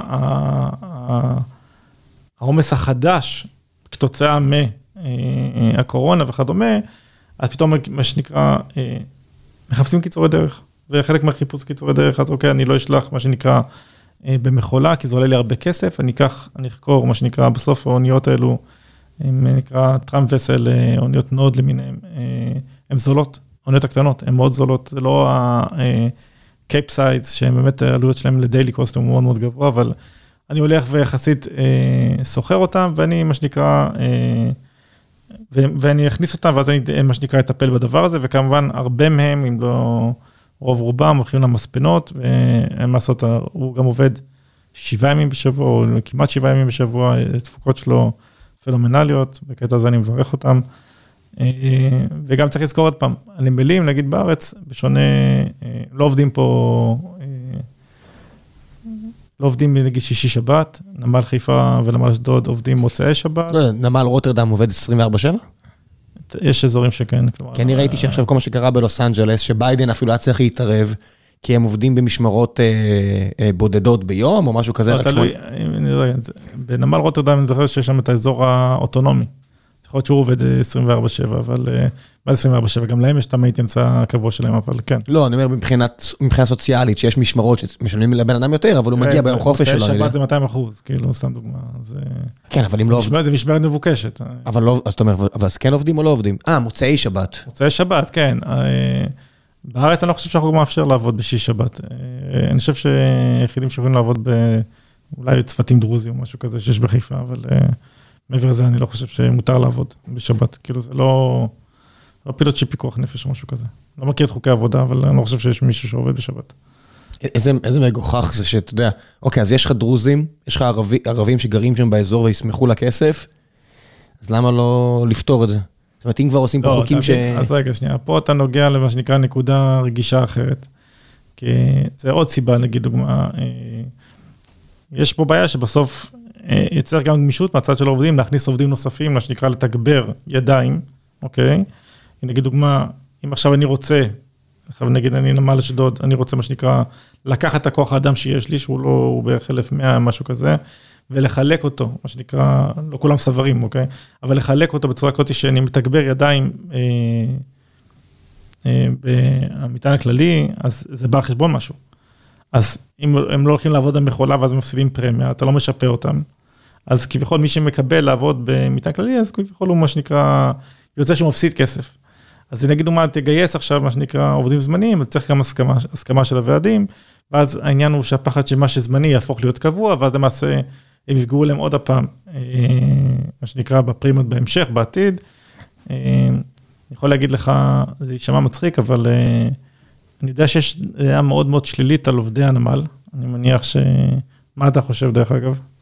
אני חושב שזה אנשים שבטח עובדים קשה מאוד ודואגים לעצמם מהבחינה הזאת, כמו שיש לי חברים בנמל התעופה, שעובדים קשה מאוד ודואגים לעצמם בצורה רציונלית. אני בטוח שהמערכת אמורה לתת לדאגות האלה, בסופו של דבר, אתה יודע. אוקיי. Okay. אה, מערכת אמורה לדאוג שהיא עובדת בצורה היעילה ביותר האפשרית, בלי פגיעה אה, כזו או אחרת שהיא לא נתפסת באיכות החיים של העובדים. יש פה איזשהו איזון שלפי דעתי מופר בכך שלוועד יש יותר מדי כוח. בוא נשים את זה, זה נראה לי מהצד. כאילו עבד, יש לו יותר מדי כוח. האם הם לא עובדים קשה? כן, אני בטוח שהם עובדים קשה, כי זה נראית לי עבודה פיזית קשה שצריך להיות מרוכז וידה ידה ידה. אבל מכל דבר שאני שומע וקורא, זה נראה מאוד לא יעיל. וזה אפילו מה שאמרת, יש פה כל כך הרבה נקודות של חוסר יעילות. אז רגע, אז אולי יש חוסר, יש נקודות שלי, יש מה שנקרא נקודות אי יעילות, אבל אני מה שנקרא... אנסה טיפה, מה שנקרא, אולי... בסופו של דבר המכונות באות, כן, הסחורות שלי מגיעות, כן? רגע, לא, אני אנסה רגע אולי להשפיע שנייה ולא ארצה לשנות אותך. קודם כל, אני בעד של עובדי המגזר הציבורי ירוויחו וירוויחו טוב. אני חושב שכולם ירוויחו טוב, מה הכוונה? זה באינטרס שלי שכולם ירוויחו טוב. שנייה, עכשיו אני אכנס ואני אסביר את מה שאני אומר. אה, העלות, מה שנקרא, העלות השולית שלהם, אה, אני אקח נגיד דוגמה של כל העובדים בשני הנמלים, אוקיי? נגיד ניקח, יש לך בחיפה גם 1,100 וגם באשדוד באזור 1,100. ניקח את הטון מובל, שיש לך בערך 58 אה, מיליון טון מובל, אוקיי? שזה מה שנכנס, מה שנקרא, בתנועות לסחורות לישראל. אם אני לוקח את השכר שלהם, ואני אומר, אוקיי, בוא נגיד מחר כולם מרוויחים את ה... 30, 40 אלף שקל, לא זוכר, עשיתי כבר את החישוב הזה, אבל... שזה הממוצע גם בנמלים, שתמיד רוצים לעורר את זעם הציבור, אז מראים את השכר הממוצע. עכשיו בוא נעשה רגע את החישוב הזה. תראה שזה יוצא לך ממוצע לטון מובל, כ-20 שקל. זה כל ה... זה בטל בשישים, בטח כשאנחנו לא, רואים... לא, תבין, אבל לא, אני למה, אני אומר, למה אני אומר את זה? כי בסוף זה לזרוע חול. בוודאי. עכשיו, ואז אתה מסיט, במקום לדבר על הריכוזיות, על מבנה השוק, ישר מדברים על, ה, על זה, אבל הם יעילים. האוניות פה לא ממתינות, האוניות מכולה, אני לא מדבר על האוניות המטען כללי. האוניות מכולה פה כמעט לא ממתינות, עובדות יעיל, שירוויחו, לא מפריע לי. כן, השאלה היא, אני רק אתן קונטרה לזה, אה, ורואים גם את החשיבות, כמה חשיבות בתלה ב-60 בכך שהרי המחיר צים הרוויחה המון. שמישהו מרוויח זה אומר שמישהו הפסיד מהבחינה הזאת, זה משחק מהבחינה הזאת של, זה- הכסף יצא מהכיס של מישהו אחר. למה חייב להיות שמישהו, הפסיד? כי אם צים לוקחת אבל מ- צים- אבל צים הייתה נגמר כמעט עשור פלוס בסטגנציה, כמעט לא, פשטה רגל. הכל טוב. 2019 הייתה שנה אחת הכי קריטיות לצים. מעולה, אבל אם צים השנה הרוויחה כל כך הרבה, זה אומר שמישהו שילם לה הרבה. ואם מישהו שילם לה הרבה, והוא לא קרס בעצמו, זה אומר שהיה פה אפשרות לתת אותו. מה אני אומר? שאם אותם עובדי נמל היו מרוויחים לא 20 שקל אה, פר טון, אלא 30 שקלים, ההשפעה לי, עליי כצרכן, צר- כצרכן הייתה מינימלית ועובדתית. יש גם מלא עכשיו- שומן. אבל גם עכשיו, רגע שנייה, גם עכשיו, אני אומר בכנות, אין להם כמעט השפעה עליך. זה מה שאני אומר. הדיון עליהם הוא באמת, הוא פשוט מה שנקרא אה, הסתה מבע- מבעיות אחרות שיש מה שנקרא במשק. ו- כל עוד אתה מדבר על, המשכורת. המשכורת באמת אבל פחות מעניינת אותי, שירוויחו המון, אבל שיהיה, שיהיה משמרות 24/7, אז עם דרוזים וערבים, אתם לא רוצים לעבוד. זה לא הם, זה לא הם קובעים את זה, יש מה שנקרא... אבל אני לא מדבר איתם. זה בדיוק לא, הנקודה. אני לא רוצה שהדיון יהיה ספציפית על 1,100 פה ו-1,100 ב- 1,100 באשדוד ו-1,100 בחיפה, אני מעדיף שהדיון יהיה מה ה-key performance indicator שלנו, יעילות. אוקיי. איך אנחנו דואגים שהמערכת הזאת תהיה הכי יעילה שיש, הם עובדים דווקא לפי Key Performance Indicator בכל מה שקשור מעולה, למכולות. אבל, אבל זה שוב, שוב אתה מביא את הדיון אליהם כבני אדם, ואני לא רוצה לדבר עליהם כבני אדם, אני רוצה לדבר על המערכת, איך אני יכול לדאוג למערכת שתהיה הכי יעילה. אז אחד מהדברים זה לאפשר עבודה 24/7. אם מישהו מוכן לעבוד, אני לא רוצה להכריח אף אחד, אבל אם מישהו מוכן לעבוד בתמורה ל-200 אחוז שכר, זכותו. אני לא מבין למה בכלל להגביל את זה, זאת אומרת, ואז אנשים אומרים, אבל זה יפגע לי בשכר. אני אומר, אז תשלם, שישלמו לו יותר. יש מספיק שומן כדי, בנקודה הזאתי, יש כל כך הרבה כסף בשינוע פה, וראינו את זה עם הרווחים השנה של צים, בגלל זה אני מציין את זה, שיש כל כך הרבה שומן, שאפשר לדאוג שהמערכת, זה כמו שקרה עם גבעת עמל. תמיד אמרתי, היה פה כל כך הרבה רעש של כמה משפחות, שבבירור פגעו בהם, ומצד שני הם התבצרו, ואני אומר, אם מלכתחילה פשוט היו זורקים עוד כמה מיליוני שקלים, זה היה נפתר. אז הטענה היא, תעשה את התקדים פה, עכשיו כל אחד יעשה בלאגן. ואני אומר, לא כל אחד יעשה בלאגן. תראה. אין כל כך הרבה נקודות של מחלוקת. מדינת ישראל יצאה למהלך אסטרטגי, שהוא, אה, אפשר להגיד, אה, אני מזהר במילים שאני אבחר, אבל אה, מהלך אסטרטגי של בנייה שני נמלים חדשים, שהם נמלים, נמלי מים עמוקים של אה, 17.5, אני זוכר נכון, אה, שיודעים לתת מה שנקרא מענה לאוניות אפילו של 24 אלף TU. 17.5 מטרים? עומק, כן, השוקה. אה, צריך להסתכל, אני יכול להסתכל אה, אבל- זה זה בסדר. אבל אה, הם יודעים להתמודד גם אוניות של, אה, אה, עם שוקה של, של 16 מטר, שזה אוניות של 24 אלף TU וכדומה. אה, מקווה רק שיש להם רוחב, מנופים מספיק לכל השורות האלו, אבל אה, בגדול, התהליך הזה, שהוא, אה, שהוא מה שנקרא הפר- ה- הבנייה של הנמלים בשביל לייצר תחרות, אוקיי, אז הוא ייצר פה תחרות. איפה לא- הנמלים האלה יהיו? זה נמלים זאת אומרת, שיהיו. נמל המפרץ, אוקיי, ונמל, ונמל, והנמל הדרומי, אוקיי. שאיפה הוא? באשדוד, אוקיי? ואז למעשה אתה, אתה מוצא סיטואציה, התחרות היא במקום שכבר מראש היה יעיל, אוקיי? כלומר, אבל זה לא מה שיביא לך את אה, מה שנקרא הכרה, הקלה ביוקר המחיה, כי זה לא זה הבעיה, אוקיי? כלומר, השקיעו המון תועפות, אני זוכר, אני חושב המדינה השקיעה 8 מיליארד שקל, וכל, וכל uh, מפעיל, אם זה טיל או אם זה חברה סינית, אה, זה, כל אחד השקיע עוד מיליארד נוסף, כלומר סך הכל עשרה, עשרה מיליארד, ואז למעשה, אוקיי, קיבלת עכשיו, אה, כביכול, קיבלת, אה, לא אני אומר כביכול, קיבלת, קיבלת שני נמלים חדשים, אה, שיודעים מה שנקרא לתת מענה אה, לאוניות ענק. כמה אוניות ענק יש בכל העולם? שאלת את עצמך פעם? לא, כמה יש? יש לך מעל, מעל אה, 13,000, מעל 13,000 TU, יש לך בערך כ-400 אוניות. כמה יש אוניות שעומדות בקטגוריה הזאת של האוניות הענק של ה-18 ומעלה אלף TU? עשרות? 100. כולל, אז כולל מה שנקרא, כולל עם הזמנות, מה שנקרא זה. כמה מתוכם יגיעו לישראל? בודדות. למה שיגיעו לפה? התפיסה הייתה שהם לא יפקדו את ישראל ואז הם ילכו, אבל מראש אני לא חושב שהם בדרך לפה. אז בוא נפרק עוד טענה של אה, האם יגיעו או לא יגיעו, וזה מה שקשור לזיהום הסביבה, וזה משהו שלא מדברים עליו מספיק. אחת מהטענות נגדך הייתה ש... נגדי, אני נגדך והקו שהובלת, זאת אומרת, ראיתי קצת אה, אה, ביקורת נגדך והכל, שאם מדינת ישראל תפקח כהלכה על אה, דלקים פחות מזהמים, ואם מדינת ישראל תהיה מדינה מתוקנת כמו אה, החוף המזרחי והמערבי בארצות הברית, ובאמת תאכוף את העניין הזה, אז אנשים יגידו, אז לא נגיע אליכם. למרות שיש פה כלכלה מתפקדת, שבעצם צריכה את השירותים האלה. הכל זה כסף, הכל זה כסף. אז בוא, בוא קצת תרחיב על זה, מה מדינת ישראל לא עושה, למה מדינת ישראל ציינת, אמרה פרובוקטיבית, שמדינת ישראל מתנהגת כמו מדינת עולם שלישית, בכל הנוגע לסיום. זה לא אמרה פרובוקטיבית, זה עניין עובדתי. בסוף מגיעים לפה אוניות שהן מאוד מאוד ישנות. כי אנחנו מתירים את זה, כי אנחנו מאפשרים את זה. מה זה מאפשרים את זה? אתה לא, אתה לא מתנגד לזה גם. אני, אני יכול להגיד פה הרבה דברים קשים, אבל אני מעדיף מה שנקרא, אה, לשמור על המעט שיש לי, כי אין לי הרבה, מה שנקרא, אבל אה, אני משלם עדיין מחיר על, ה, על כל הדוקטורט הזה, אבל אה, אה, אני אסביר את זה בקצרה. בסוף, אני צריך לבחור, אני בעל אונייה, אני צריך לבחור לאיפה אני שולח את האוניות החדשות שלי. יש לי אזורים שהם דורשים אה, אה, ויש להם תקנות מחמירות של רגולציה, ושם אני נמדד ואני נבדק. יש לי אזורים שאין לי רגולציה. ואני לא נמדד ואני לא נבדק. אז איפה אני אשלח את האוניות הישנות? תודה רבה, זה, זה מאוד פשוט, זה עניין, הכל זה כסף. האחים עופר יכולים להחזיק... אין קשר לאחים עופר. לא, לא, לא, אמרתי, האחים לא עופר מחזיקים פה תחנות כוח בתקנות מסוימות של זיהום, ובהולנד הם יכולים להחזיק תחנות כוח אחרות, אז לא, אז לא אחים עופר, אני אקח בחזרה, אדון... אני אפילו לא יודע אם זה נכון, אתה מבין? אני לא, אני לא בתחום בזה אפילו. אז אני לוקח בחזרה, זה, זה הדולר אחים עופר, זה לא בהכרח אחים עופר. בעלי עניין כלשהם שמקימים תחנת כוח, למשל בארץ, לפני תקנות יכלו פה לזהם יותר, זה כבר השתנה, לעומת מדינות אחרות, אז רגע, אז אותו דבר גם נמלים. לא, צריך להבין רגע. אוניות זה דבר גלובלי. כן. היום היא פה, מחר היא שם, וכן הלאה.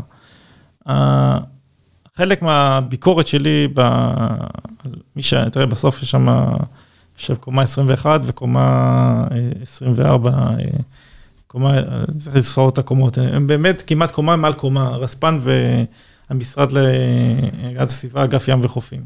הם באותו בניין, כמעט קומה מתחת לקומה, ו...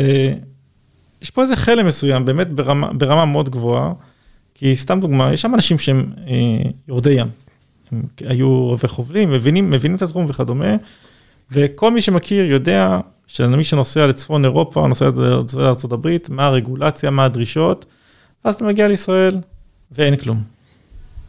אני לא המצאתי את הגלגל, אני לא מה שנקרא, אה, אולי אני עשיתי את, עשיתי את המחקר הכי מקיף בתחום הזה בארץ, אבל זה לא משהו שהוא, הוא, הוא מה שנקרא, אה, אה, איך זה נקרא, הוא חיד, אה, בקטע הזה הוא, הוא, יש לו חידוש עולמי מסוים שאני יודע להגיד על כל עניין בכל שלב מה היא עושה, אבל זה, לא, זה לא ברמה של, שזה לא היה, מישהו לא ידע את זה. דרך אגב, היה, היה, היה לי שיחה עם פרופסור, המנחה שלי, הבלגי שלי, שהוא סיפר לי על... אז היא הייתה אחר כך, הייתה מנהלת הנמל בלוס אנג'לס, שהיא עשה דוקטורט, והיה לה סיפור דומה, יצ... נגיד היא יצאה גם כמו אצלי, שהנמל אה, אחראי ל-70-80 אחוז מהפליטות של אה, גופרית, תחמוצת חנקן וחלקים נשימתיים, ו... ואז למעשה אה, מינו ועדת חקירה, אוקיי, לא בשונה, בשונה ממני, אותי, לא, אותה לא זרקו, מה שנקרא, לגלגלי האוטובוס, אלא לגלגלי האוטובוס, ולא אמרו לה, נביא בעירוב, אולי כדאי שתיסעי לחו"ל, ועוד אמרו לי, אה, תגיד תודה שאתה לא, לא חי בימי הביניים, תראה מה עשו, מה עשו לגלילאו גלילאי, ויש דברים שאני אומרת, אני אראה למה מה שחוויתי, אבל לה הייתה ועדה, הלכה בדקה את העבודה שלה, ואז מצאו שהיא טעתה. זה לא 70, 70, לא 70 אחוז כמו שהיא אמרה, זה הרבה יותר. היא פשוט לקחה מקדמים מאוד שמרנים. אה, אני יכול להגיד לך שאצלי בעבודה, וחלק מהקושי שיש להם עם העבודה שלי, המידע שלי הוא רשמי בלבד, אוקיי? מידע של חיל הים, מידע של חברת נמלי ישראל, רשות הספנות, אפילו מדידות הדלקים, זה, זה מדידות רשמיות שלהם, ועוד עשינו הצלבה אה, מול חברת ספנות, כי המזל היה שעבדתי בחברת ספנות, אז יש לי מספיק קשרים בשביל אה, להגיע לדבר הזה. אבל אה, פעם, כמובן יש פה איזה קפיצות מסוימות, ב, זה חלק מהבעיה של הפרעת קשב, אבל אם אני חוזר חזרה לברדק, מה שנקרא בנמלי ישראל, אז אני, אני אעשה את זה ריקאפ קצר. אז יש פה כמה בעיות. אחד, יש פה... רציף, רצ... באשדוד, נגיד דוגמה, נעשה את זה בצורה פשוטה.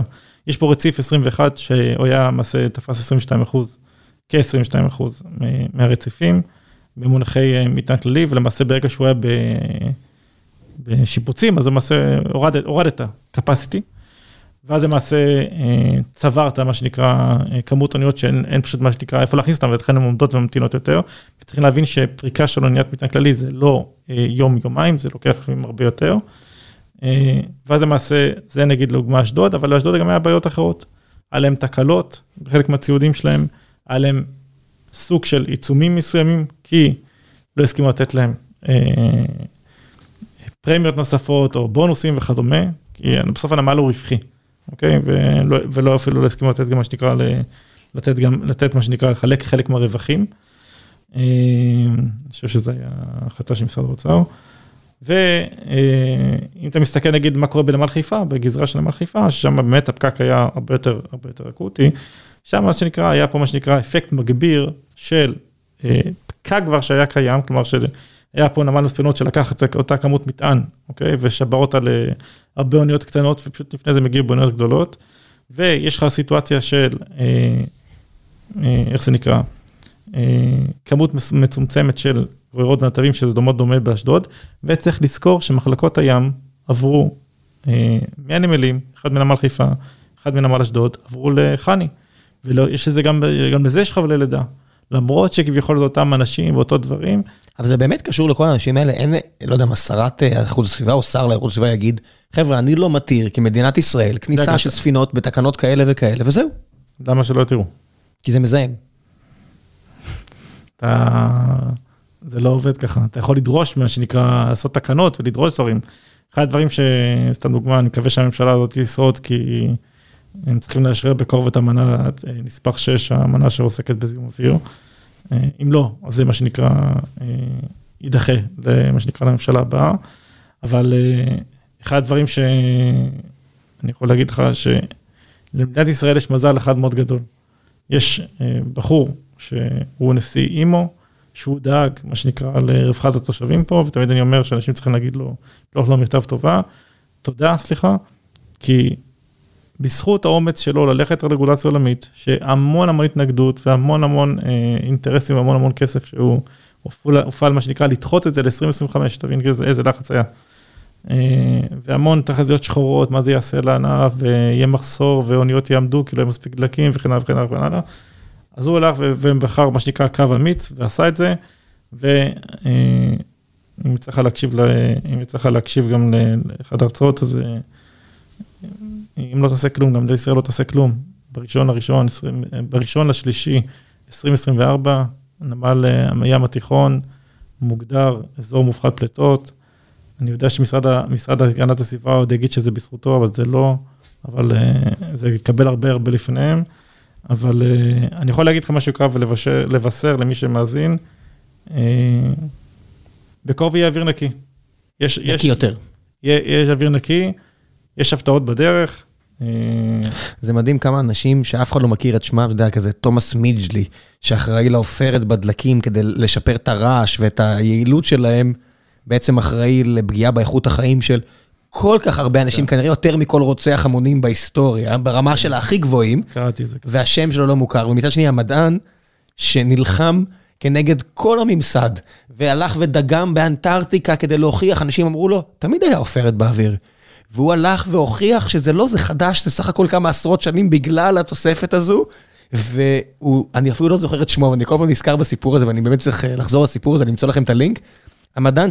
שהקדיש את חייו כדי להוכיח שעופרת נמצאת באוויר, רק בגלל התוספת הזו לדלקים, ומרגע שהפסיקו, זה, זה נגמר, אין יותר עופרת באוויר, וזה אחראי לפגיעה של איזה 7-8 נקודות IQ בממוצע, משהו כזה. ל, ל, זה ממש מור... מטמטם את האנשים וגורם לכל כך הרבה מחלות, והבן אדם שאחראי לזה נשכח, והבן אדם שהציל את זה נשכח, ואנחנו מתעסקים בכל כך הרבה יותר שטויות שהם... זאת אומרת, כמה רעש היה פה סביב שקיות בסופר. ושקיות בסופר זה לא אפס, בסדר? יש איזה חשיבות, אבל כמה רעש ודיונים וויכוחים סביב שקיות בסופר כשזיהום מספינות, זה פי מאה, פי אלף יותר חשוב. אני רוצה ש... א', לא יש פה מחדל, אני לא יודע למה אנחנו מתעסקים בו. אני יכול להגיד לך שמשתיקים את זה ברמה מטורפת. אתה רוצה, אם אתה רוצה, אני אתן לך מה שנקרא בשביל להבין קצת, אה, אה, אוניית מכולה נגיד בינונית, רק בעמידה, מה שנקרא, שיושבת בנמל, ממתינה ממתינה, מה שנקרא, מפעילה את הבוילר ואת ה... את, את המנוע העזר שלה. ועוד לפני הרפורמה, בסדר? הייתה מה שנקרא בתקופה שלפני הרפורמה, מייצרת ביום אחד משהו שהוא שווה ערך ל-4 מיליון מכוניות. עכשיו, זה לא נתפס, אבל... 4 מיליון מכוניות, כן. ספינה אחת. ספינה אחת, רק במצב שהיא, שהיא עומדת. 4 מיליון מכוניות שנוסעות מה? כמה זמן? יום שלם, שנה? פשוט השוואה, השוואתי, כאילו... כמה, כל רגע שה, שהספינה הזו עובדת? היא עובדת ב... מול, מולם, כן. מול 4 מיליון מכוניות, שזה כן, מניח... זה, זה מכון צרפתי, סי דלף, מי שרוצה יחפש את המחקר הזה, יש שם פירוט מדויק איך הם עשו את הדבר הזה. אה, הם יצרו גם עם הפרסום הגדול הזה של עשרה עיקה גלים. שמספיק 16 אוניות ענק בשביל לעקוף את כל המכוניות בעולם, שזה 1.4, 1.3 או 4 מיליארד מכוניות. זה לא נתפס, אני יודע שזה פשוט לא נתפס, רק בשביל לסבר את האוזן, בישראל יש 3 מיליון מכוניות, משהו כזה, 120 אלף ב, אה, אה, בחיפה, אבל בוא, אם אתה רוצה, אתן לך אה, משהו מעניין. יהיה פה הזדמנות להבין מה קורה פה, ולהסתכל, מה שנקרא, מחוץ ל... מה שנקרא, לאלומת אור שאתה תמיד מסתכל עליה. היה פה מלחמת לבנון, אני הייתי בשטח, לא הייתי, ואז הייתי סטודנט, אבל הייתי, מה שנקרא, חייתי בשטח, זה, ו... אה, אבל במלחמת לבנון קרה משהו מאוד מדהים. מה קרה? נפלו טילים בנמל, וכל האוניות למעשה הורחקו לנמל אשדוד. בערך אונייה ליום, משהו כזה. אה, דבר מדהים, מעבר לפגיעה בחיי אדם והכל, אין מה לקפוץ, הכוונה פה ל... לא, אני רוצה פה מה שנקרא דוגמה ל... כן, מחקרית זה דבר מדהים, ברור שזה לא מדהים שנפלו לא, טילים. לא, בסדר, כן, הבנתי את ה... חשוב להגיד את זה, כן. אוקיי, נעשה, הדיוק חשוב. כן. אה, אבל אני רק רוצה מה שנקרא לעשות פה רגע אה, הבנה. זה סיטואציה מאוד מעניינת, כי יש לך בזן, את כל האזור הזה, שהוא עובד רגיל, וצריכת הדלקים שלהם היא רגילה, אוקיי? יש ממש ניתוח של יומיומי, ואז למעשה קרה משהו מדהים. מה קרה? הפליטות, מה שנקרא, בתחנות הריכוז, שמה שנקרא מודדות ריכוז, צריך להבין מה, אנשים צריכים להבין מה ההבדל בין אה, אה, ריכוז ובין אה, מצאי. יש ריכוז, כל דבר שיש באוויר, כל דבר שעף באוויר, לא משנה מאיפה הוא מגיע, הסניפר, מה שנקרא, זה שדוגם, אומר, אוקיי, קלטתי ריכוז ככה וככה וככה. ומצאי זה למעשה מה שהערובה, כמה צדק היא צריכה וכמה, ומה יצא, זה בערך, זה בערך ההבדלים. ואז למעשה יש פה משהו מעניין, יש פה הפחתה דרמטית, באמת הפחתה דרמטית, ב-16 מתוך 18 תחנות, הריכו, אה, תחנות המדידה, תחנות הניטור, אני צריך, מה שנקרא, לדייק פה, אני באמת צריך להסתכל בזה, אבל משהו מאוד דרמטי יכול להגיע כמעט ל-40, 50, לא, אפילו יותר, ל-60 אפילו, ל-60 אחוז אה, הפחתה. ואז מסתכלים, שואלים, מה קורה? מה קרה? מה השתנה? מה אומרים? רגע, המפעלים עובדים אותו דבר. מסתכלים, יש להם נתונים על אה, אה, מה שנקרא, לי זה סגירת מעגל עם אה, חוב הגיבורים באחד, בח... חוב הגיבורים זה חוב על שם חומר חטיבת כרמלי, ולי סגירת מעגל, כי אני קשור מאוד, מה שנקרא, בדם ובלב לחטיבת כרמלי.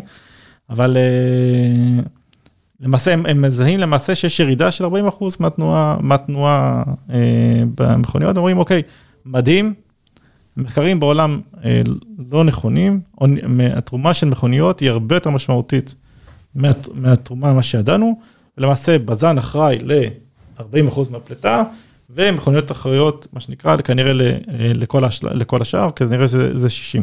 ומפה והלאה, מה שנקרא, מתחילה להתבסס קונספציה. וכשאני מגיע אה, בתקופת הלימודים שלי, אני לומד מה שנקרא המודל, האנצרטיפוגלי, שמסביר איך אה, בזן, אה, הפליטות, אלומות הפליטה יוצאת, פוגשת את הרטיבון, רוח מערבית, צפון מערבית, ואז הרט, הרטיבון למעשה חוסמים, ולמעשה רוח, רוח מזרחית מגיעה, ולמעשה יוצאת פה צנפרגולה בכל מפרץ חיפה, ואז לכן אתה מוצא ריכוזים גבוהים גם בשלוחות הצפוניות. יותר של אה, חיפה, ומי היה חסר בכל התמהיל הזה? הספינות. הנמל, מעולם לא ניקח בחשבון. ואז למעשה, אה, צריך להבין בכלל איך הגעתי לזה, בכלל, בכלל לא התכוונתי בכלל לחקור את נמלי ישראל. אני, אני אגיד את זה בכנות. אה, בבחינת מועמדות שלי באנדוורפן, הייתה לי שאלה, חקרתי, עשיתי את השיתוף מידע בשיתוף פעולה יחד עם צים, וחקרתי קווים של צים. והשפעה על נמלים בארצות הברית, וזה אחד ההערות שקיבלתי, איך אני מעז לבוא ולהעיר לאמריקאים, איך, ל... איך להתנהג ואיך, ואיך, ואיך להתמודד עם זיהום אוויר, שהם היום מובילים את התחום, ולמה אני לא מסתכל על הבית שלי. וזו התשובה הפשוטה שלי הייתה, אוקיי, הערה נכונה, אבל אני לא, לא מכיר שיש traffic כזה גדול בנמלי ישראל, וב' יש גם בעיה של דאטה, בארה"ב היא אובססיבית לדאטה, ושם יש דאטה בהיקפים מאוד מאוד גדולים, ובישראל אין, אין את הכמות דאטה הזאת. little did I know ששלושה ארבעה חודשים אחר כך אני בחדר לידה, ובין אשתי, בין ציר לציר. יש לנו מה שנקרא סופר נשימות, אני מהחלון סופר אוניות, ואני אומר לה, יש פה 17 אוניות, זה לא מעניין אותי, אבל לא, יש פה 17 אוניות, זה עוקף את הזיהום האוויר מבזן, ומפה מתחיל תהליך. לא הבנתי, יש פה 17 אוניות? שזה עוקף את הזיהום האוויר מבזן. ואז מפה אני מתחיל תהליך שמדידה באופן יומיומי, ואז אני, מה שנקרא, מראה את זה למנחים שלי, ואומרים, יש פה, יש פה קייס, יש פה בשר, אתם מרשים לי גם לחקור את הדבר הזה, כי אני כבר במחקר אחר כבר. כן. ואז, ואז למעשה הדוקטורט גדל עוד יותר, ואז אה, הוסף גם הדבר הזה, אבל אה, רק בשביל לעשות fast forward, fast forward קדימה, אה, יש פה מחדל ענק, כי קודם כל אין מדיניות של משרד, אין פה מדיניות של משרד להגנת הסביבה בתחום הזה. אה, אבל המחדל יותר גדול, כי צריכים להבין בסוף, אה, יש מה שנקרא החלקיקים האורגניים, הנדיפים האורגניים שהם החלקיקים המזהמים, אבל מי שנושא אותם בסוף זה חלקיקים הנשימתיים. אה, נצמדים לתרכובות, התרכובות האורגניות נצמדות לחלקיקים הנשימתיים, ולמעשה הם עוזרים, מה שנקרא, מה שנקרא, עוזרים לך להיכנס למערכת, למערכת, מה שנקרא, כלי הנשימה. ואם תסתכל, גובה הרובות באזור המפעלים הוא 50-60, בעוד ה, ה, באזור הנמל זה כבר שונה לגמרי. באמת שונה לגמרי, זה רובות מאוד נמוכות, זה יכול להיות 15-20, אה, יכול להיות יותר 35, ואוניות ענק, אולי 40, 40-45, אבל אין כאלו כמעט שמגיעות לפה. אבל uh, הסיטואציה יצאה שאם אתה מסתכל, מה שנקרא, על המודל הפיזור, ואתה מסתכל על, ה, על, על הכמות שיוצאת, אתה מגלה בכלל שיש פה שחקן שאף אחד לא ידע עליו ואף אחד לא הכיר אותו. אפשר להגיד הרבה דברים, ואני יכול להגיד לך אה, את הדוקטורט יכולתי כבר לפרסם עוד הרבה לפני שהוא פורסם, אבל אה, היה לו עיכובים שלא לא היו באחריותי. אבל אה, יצא, יצאה סיטואציה שבאמת התוצאות היו פנומנליות והפתיעו את כולנו, כאילו, אף אחד לא האמין לי אפילו. באמת היה תוצאות שאף אחד לא מאמין, כי גם בטכניון יש, יש מחלקה שחוקרת זיהום אוויר, יש חברה פרופסורים. ואז כאילו, איך זה יכול להיות שאני עכשיו מוציא משהו שהוא מערער על מה שכולם עושים. ואחד הדברים, שעם זה אני מניח שאני משלם מחיר, אני אומר, רגע, זה לא רק זה, זה אומר שכל המחקרים שנעשו בתחום, אז התוצאת הריכוז הייתה נכונה, אבל איך שעשיתם את הפילוח, מי עשה מה ומה וכדומה, לא נכון. כי למה? כי יש תרומה דינמית. ואז אני מוכיח את זה כל יום, מה שנקרא, איך הנמל מתנהג כל יום וכל יום וכל דקה. לעומת איך התעשייה התנהגה. ואז אני אומר, למה, ואז אני חוזר מה שנקרא, למה מלחמת לבנון הייתה פספוס? כי יכולת כבר אז להבין שיש פה משהו שהוא אנומליה ברמה לא קטנה, 60 אחוז זה משהו לא קטן. להבין מה קורה פה ולהבין, אוקיי, רגע, אולי יש פה משהו נוסף ש... שזה, ואז לעלות, ואז לעלות על זה.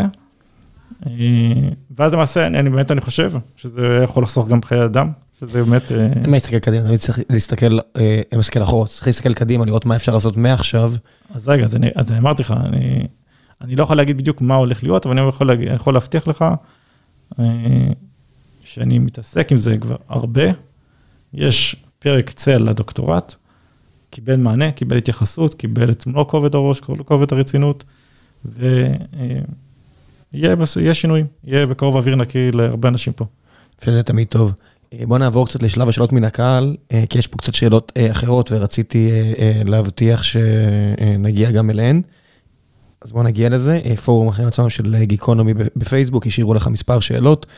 זאק הופמן שואל, מה דעתך על רכבת לאילת בתור תחליף לתעלת סואץ, ספינות שפורקות מטען באילת, רכבת לאשדוד ומשם שוב בספינה להמשך הדרך? אוקיי, okay. קודם כל אני בעד רכבת לאילת, כי באופן כללי אני חושב שזה... דבר שהוא חיובי להתפתחות האוכלוסייה, ו... ושיהיה יום אחד כזה, אנחנו נשאל, נשאל את עצמנו איך זה שעד היום לא היה. זה אחד. או שזה לא יהיה בשימוש בכלל, ונשאל למה עשינו את זה, אתה יודע, אני לא יודע. אה, תראה. אני לא נביא. אה, אני, בוא נגיד ככה, אני לא אופתע אם בעוד איזה 30 שנה, אתה תראה את הפיתוח האוכלוסייה שלך גם יורד דרומה. כי אין מה לעשות, יש צפות צפיפות אוכלוסייה לא קטן. כשמביאים כל כך הרבה ילדים, כן, משהו אמור, כשתי שואף לאינסוף, זה לא, אין פה מספיק פתרון פה, זה לא, לא יעזור. כן, זה סיפור אחר. אבל לשאלה שהוא שאל, אה, אין באמת התכנות. בוא, מכולה, אורך מכולה נגיד זה 20 אה, פוט, נגיד זה 6 מטר. נגיד ניקח, נגיד ניקח אונייה של, אה, אני אעשה רגע את החישוב איתך. נגיד ניקח אונייה של 24 אלף TU, בסדר? אוניית ענק, נגיד דוגמה, ש... כי, כי זה כדאי, כי אז העלות שלה היא פנומנלית. אז נגיד אונייה של 24 אלף TEU, אני פורט אותה על, על רכבת, זה 6, 6 מטר, זה 144 אלף מטר, שזה לחלק ל... זאת אומרת, יש פה מה שנקרא 144 קילומטר של רכבת, רק אם אני ממלא את כל האונייה. עכשיו נגיד אני אומר, אוקיי, זה double stack, ואז אני עושה אותה חצי, 72. אוקיי, אז נגיד, נגיד, אוקיי, אז לא יבואו אוניות, אוניות ענק. ניקח אוניות של 5,000 TEU. ו-5,000 TU זה אותו סיפור, כפול 6, 30,000, נחלק ל-30 קילומטר, 15 קילומטר רכבת. עם כל הכבוד, גם, גם הרכבות הכי גדולות הן לא מגיעות אפילו לגדלים האלו. זה, זה, זה נאיבי יהיה לחשוב, אוקיי? אה, אבל... אה, לא יודע, לא יודע מה, מה האינטרס, אבל זה, יש פה אה, סוגיות גיאופוליטיות בכלל מול, מול מצרים, שלא יודעת בכלל רוצה להיכנס אליהן בכלל, לפי דעתי, כי אין פה, אין פה מדי כדאיות כלכלית לפרויקט כזה. אבל רן, כנושאים, כן, הייתי בעד. רן בר יעקב שואל, פיראטיות מודרנית, איך זה בדיוק עובד? מה רמת הסיכון האמיתית של פיראטיות? האם מתמודדים איתה? אה, אני מכיר שזה באזור אה, מזרח אפריקה, סומליה כן. וכאלו. כן, נפרץ עדן. בגדול אה, פיראטיות מודרנית, לא שזה התחום החזק שלי, אבל, אבל בגדול זה מאוד פשוט, אתה בא, משתלט על אונייה, צריך להבין בסוף, על אונייה, הסימן שפועלים על אונייה, זה לא צוות... אה, פיליפינים שלא באמת אכפת להם, או לא באמת הולכים לעשות משהו בנידון. לא, גם למה הם צריכים גם, אתה כן, יודע. כן, אמרתי, למה שהם יעשו? הם שכירים. ואז למעשה, כל הקטע של האונייה זה ה-valuable cargo שיש עליה, שיכול להיות שווה הון תועפות, וגם העיכוב שלו בלב ים שווה הון תועפות. ולפעמים, מה שנקרא, זה מצליח להם, כי עדיף לשלם את ה-X מיליונים בשביל לשחרר את האונייה. אני חושב שזה בעיה כל כך בטלה ב-60 לעומת כל בעיה אחרת, שזה פשוט סקסי לדבר על זה, כי זה מעניין, אבל... זה לא קורה כמעט, יש שם task force, task force לא קטן בכלל, יש שם... כי דאגו לזה, ברור ש... חמישי שם, יש כן. שם את הצרפתים שם, יש שם לא מעט... אה, כן, ברור שאני אומר את זה, אה, שזה לא מעניין, כי מישהו דאג לזה. אבל אה, כן, מישהו דאג כן. לזה, אז זה לא מעניין לדבר על זה. זה, זה מסוג הדברים האלה. ברגע שהם יפסיקו לדאוג על זה, וזה שוב יהיה בעיה, אז בואו נדבר על זה, אבל כרגע זה לא בעיה. לא, זה לא... אה, תומר סימון אה, אומר, היום מועסקים על פני הימים והאוקיינוסים שניים וחצי מיליון עובדים על גבי הספינות. האם לדעתך העתיד של הספינות מבחינת עבודה? זאת אומרת, האם הוא הולך להשתנות? האם נתחיל לראות ספינות אוטונומיות? אוקיי. ספינות אוטונומיות, למעשה, אפשר להגיד שזה רק ההתחלה שלהם, כי 2017 יצא, פברואר 2017, אני זוכר נכון, יצאה האונייה הראשונה, וביוני או מאי הם יצאו כבר לדגימת יכולות בים. זה עניין של זמן. זה, העתיד כנראה ילך לשם, אני אסביר, אבל מסיבה אחת למה. כי בסוף מה זה אונייה? זה קופסה. שמניעה... הוא באוויר, כדי שהיא תוכל לצוף. לא, כן, ומניעה קופסאות אחרות. אם, אם באיזשהו שלב הם יגיעו למצב שהם יודעים מה שנקרא, יש הרי בסוף שלוש רמות של אה, אוטונומיות ברמה של אונייה, יש מה שנקרא אוניית סמארט, שזו אונייה שיש להם חיוויים למיניהם, ומה שנקרא עוזרים לך לקבל את ההחלטות, שזה אוניות רגילות שיש לך היום, ויש לך את ה... אה, יש עליהם כל מיני שנקרא אה, התקנות למיניהם של IoT, שיודע עוזר לך לקבל החלטות, ויש לך את האוניות סמי אוטונומוס, למעשה ואז האדם הוא חלק מתהליך קבלת החלטות, והוא בעיקר מפקח או עושה בורט. ויש לך למעשה אונייה אוטונומית מלאה. עכשיו, הבעיה היא לא להביא את הטכנולוגיה, הטכנולוגיה זה, זה הרבה יותר פשוט דרך אגב. הבעיה היא, uh, מה יקרה, מה שנקרא, עם, עם uh, עיבוד שליטה, מה שנקרא, של uh, פעולות סייבר למיניהם וכדומה, ואיך למעשה מתמודדים אונייה כזאת שנכנסת לנמל. אם אני צריך להסתכל מה שנקרא, מה שנקרא fast forward קדימה, זה ילך לשם, כלומר בסוף יש לך בעיה מאוד קשה. אז אה, הוא אמר שיש הרבה עובדים, אה, עובדי... הוא לא אמר הרבה, הוא אמר שניים וחצי מיליון. אני מכיר אפילו יותר נמוך מזה, אבל בסדר, אבל אה, יש מחסור מאוד גדול בסוף. זה נכון שיש פיליפינים ויש הודים וכדומה, אבל גם בארץ יש, יש בעיה מאוד אקוטית, יש מחסור בעובדי ים. אתה יודע, תמיד אני אומר לאנשים שהם, שהם מקטרגים או פותחים עיניים על המשכורות של הנתבים וכדומה. אז לך תעשה את זה. זה את זה. כמו גן פרטי בתל אביב שהוא כל כך יקר ואני מתלונן, אני אומר, לך תעשה את זה, זה עבודה קשה, כן? אתם יודעים בכלל מה האנשים האלו עברו בשביל להגיע למצב שהם יגיעו, מה שנקרא, למצב שהם יהיו נתבים? ואתה יודע, לפעמים אנשים לא מבינים את זה, אבל לטפס על אונייה, איזה סכנת חיים זה, כאילו, אתה יודע כמה דברים יכולים לקרות בזמן שאתה מטפס על הסולם סולם החבלים הרעוע הזה שהוא עולה למעלה. כן, אז הנה בדיוק תכף הולך להיות פה פרק בקרוב עם מומחית למוות של פועלים בבנייה בארץ, אז אחת השאלות שבאמת מעניינות אותי, ובגלל שאני מכיר את מה שאתה אמרת, איך יכול להיות שיש כל כך מעט מתים בנמלים, לעומת מה שקורה באתרי עבודה, אתרי בנייה בארץ. אז אני יכול לתת את זה בלי אפילו להיות מומחה לתאונות. זה חבר'ה מאוד מאוד חכמים, האוהבי חובלים האלו. זה מה שרציתי להגיד, וזה אחת הטענות שאני כבר מכין את זה, כי אני מתחיל לחקור את זה עוד לפני, כבר כמה שבועות שאני... יש להם תפיסה מרחבית, צריך להבין איך הם עובדים, יש להם תפיסה מרחבית פנומנלית, כאילו. כן, שזה עניין של, שהעבודה מסוכנת וזה אנשים מוכשרים, זאת אומרת, לעבודה הזאת, זה רק 1,100, בניגוד לכמות פועלי הבניין שזה הרבה יותר, ויש ברירה טבעית מאוד גבוהה. לצערי גם דור הולך ונעלם, ומדינת ישראל, שהיא אולי מה שנקרא... לא שונה, מה שנקרא, ממדינות אחרות, אבל אנחנו, אין לנו את הפריבילגיה של מדינות אחרות. בסוף זה גם עניין ביטחוני פה. הבעיה הזאת קיימת בכולם, אני, אתה רואה את זה בלוס אנג'לס, הבעיה שבלוס אנג'לס שאין עובדים. לא, אבל סתם דוגמה, אני אדבר על נתבים. יש לך עוד בערך עשור, יש לך בעיה קשה מאוד במדינת ישראל. אין לך דור שעבר את השלב, את כל השלבים האלו, הפליג על אוניות נוסעים, הפליג על אוניות מכולה, הפליג על מכליות, הפליג על אוניות צובר, כלומר הוא יודע, הוא יודע מה המשמעויות, כלומר הוא ילך ויעשה הרבה אימונים בסימולטורים, יעשה, ילך ויעשה אימונים פה, אבל זה לא, זה, יש פה, יש פה איזה אובדן, יש פה אובדן ידע, אובדן דור. ש... גם זה כסף בסופו של דבר. אבל, אז, אבל זה, אבל זה בחור, אז במקום. אז דוגמה. כן, במקום שהוא יקבל 30 אלף שקל, אתה תביא איזה מישהו זר שיקבל 70 אלף דולר או 60 אלף דולר כדי שיגיע לעבוד בארץ. אין בעיה, אבל זה נגיד דוגמה, בזמן מלחמה לא בטוח שהוא יישאר, זה אחד. שתיים, אוקיי? כן. אני, אני, זה החור שבגרוש, למה זה החור שבגרוש? כי בסוף תיקח עובד כזה לא, לא מיומן, הפתחה של הנמל בערך כמה, 250 מטר, שניהם בשני נמלים. אתה יודע מה זה סלווג' של אונייה שנתקעה, עלתה על סרטון בכניסה לנמל? ראינו את זה בסואץ, מה הכוונה? ראינו איזה סיפור זה. אבל שם נגיד דוגמה, זה היה מספיק, הביאו מספיק איזה, פה ייקח חצי שנה.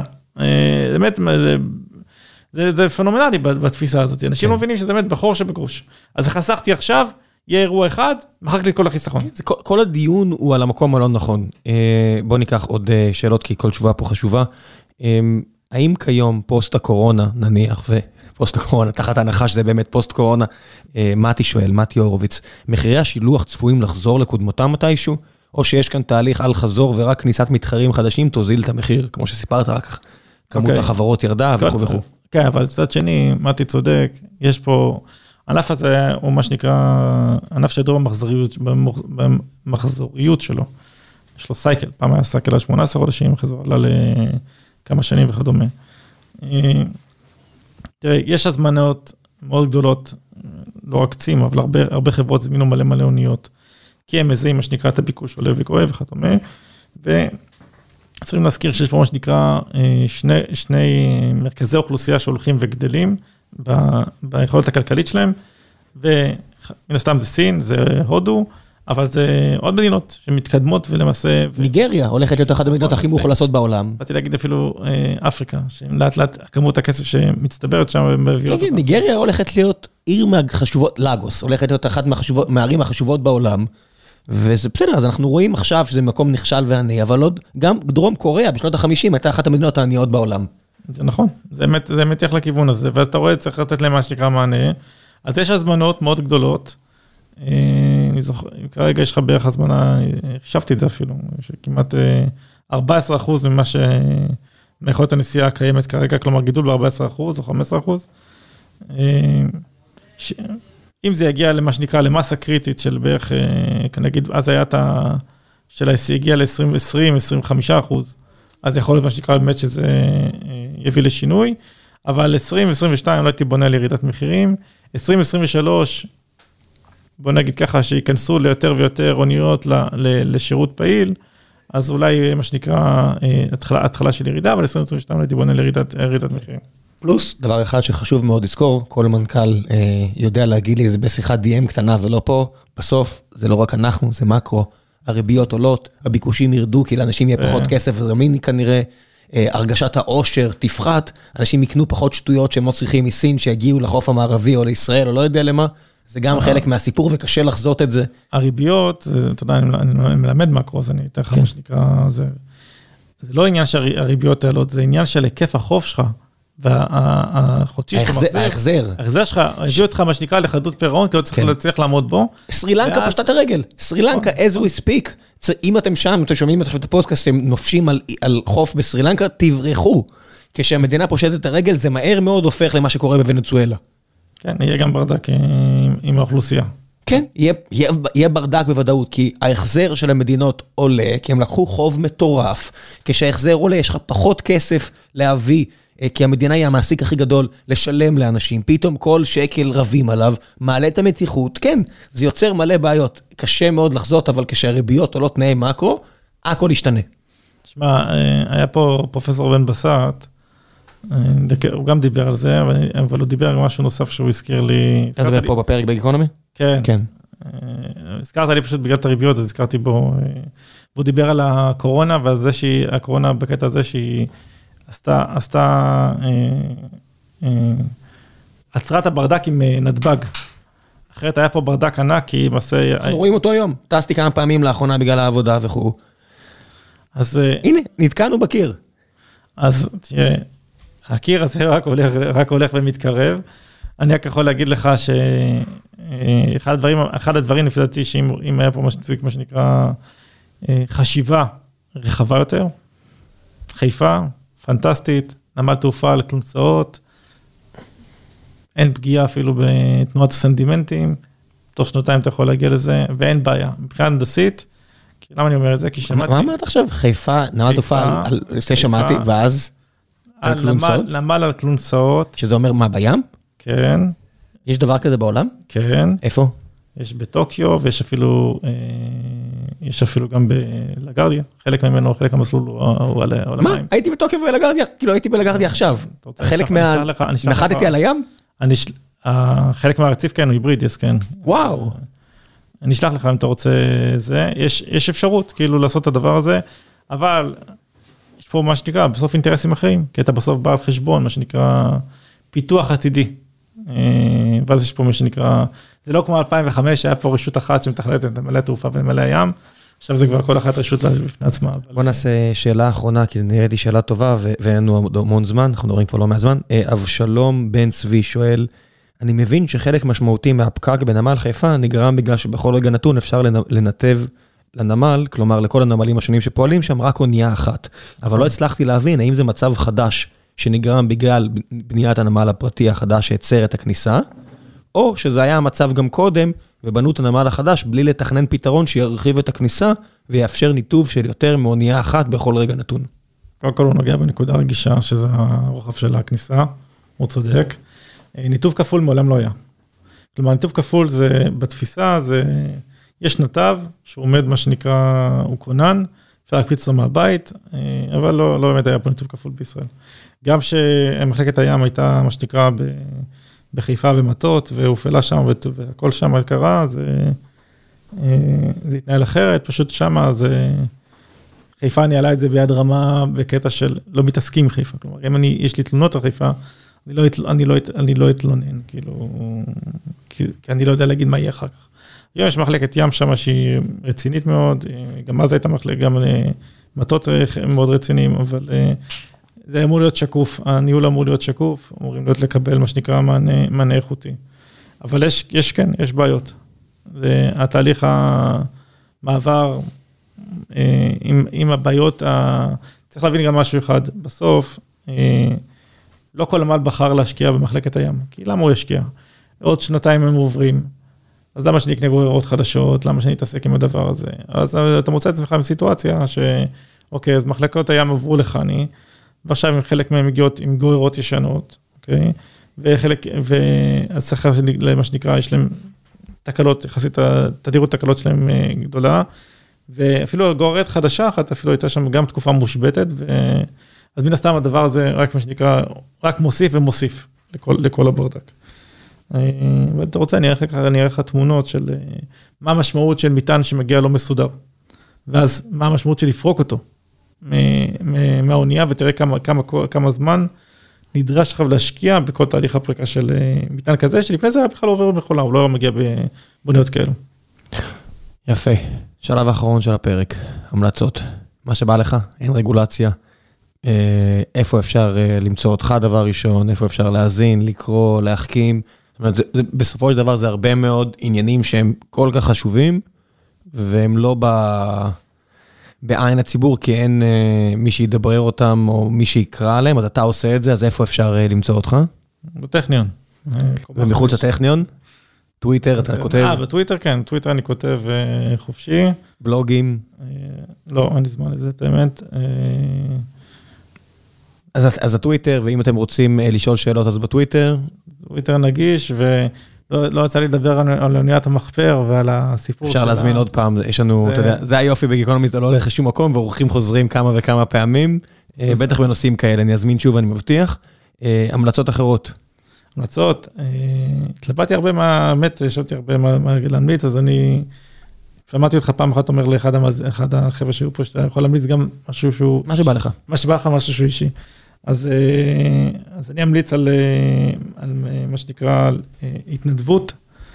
אני יודע שאחד הדברים שאני מאוד עושה לי טוב, כאילו לעשות משהו שהוא גם להחזיר לקהילה, וחלק מהדברים שעשיתי זה היה להתנדב בפרויקט סנשיין. פרויקט סנשיין, מי שלא מכיר, זה עבודה עם, עם, עם נוער, עם ילדים חולים בבתי חולים, אבל ההפעלה היא הפעלה של גמישה, אחד לחודש. אז אני ממליץ בחום רב וקורא למי שיכול לעבור את התהליך הזה, שזה בעיקר מה שנקרא אישור בדיקת נאותות, שאתם מה שנקרא בריאים ואין שום, שום בעיה משפטית כזאת או אחרת, ולבוא, פשוט לבוא, לבוא, לבוא, מה שנקרא, לבוא, להתנדב עם ילדים, לתת להם מה שנקרא אתנחתה פעם בחודש, משחקים את המשחקים, בסוף, בסוף הביקור, משחקים נשארים עם הילדים, והילדים יכולים לבחור איזה משחק שהם רוצים.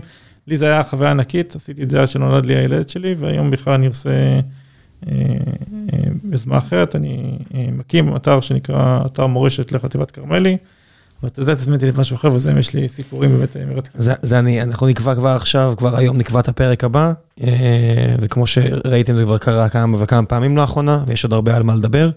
ההמלצה האישית שלי, אחד מהמקומות שאני כן רואה את החשיבות של נתיבים ימיים, שוב, זה ערוץ, ערוץ יוטיוב שאני מאוד אוהב בשם כספיאן ריפורט, הוא עושה ניתוחים גיאופוליטיים, וזה סרטונים כאלה של רבע שעה, והרבה פעמים משהו מציג על המסך בזמן שהוא מדבר, זה הנתיבים הימיים, כדי להראות למה למשל פורטוגל משתלט על כל מיני איים בכל מקום, בגלל המדף הימי והחשיבות של, אם אתה בעצם יש לך אי באמצע שום מקום, אז כל האזור הזה סביב הוא שלך, והחשיבות של זה, והחשיבות של תעבורה של חול, מי ידע שחול כל כך חשוב, התעבורה שלו מסינגפור ליפן, ומאוסטרליה וכו', כי אין מקום וצריך לבנות, וצריך רק חול מאזורים מסוימים, כי אתה לא יכול סתם חול מהמדבר, וזה הכל בים, וזה הכל במחולות, וזה מרתק, וזה חינם, וזה כיף. אז אני אשאיר לכם את זה, הרוב לא על תעבורה ימית, אני בטוח שגם יש כאלה שהם רק תעבורה ימית, אבל זה ערוץ שתמיד חשוב לי לפרגן לו, כי רואים כמה התעבורה הימית חשובה בכל ניתוח גיאופוליטי. זהו. תודה רבה, רבה, רבה, רבה, רבה, הזמן שלך, היית מאוד נדיב, ואנחנו נקבע שוב, כי זה נושא מספיק חשוב, ואני מקווה שהמסר יעבור לעוד אנשים. ביי ביי. תודה רבה.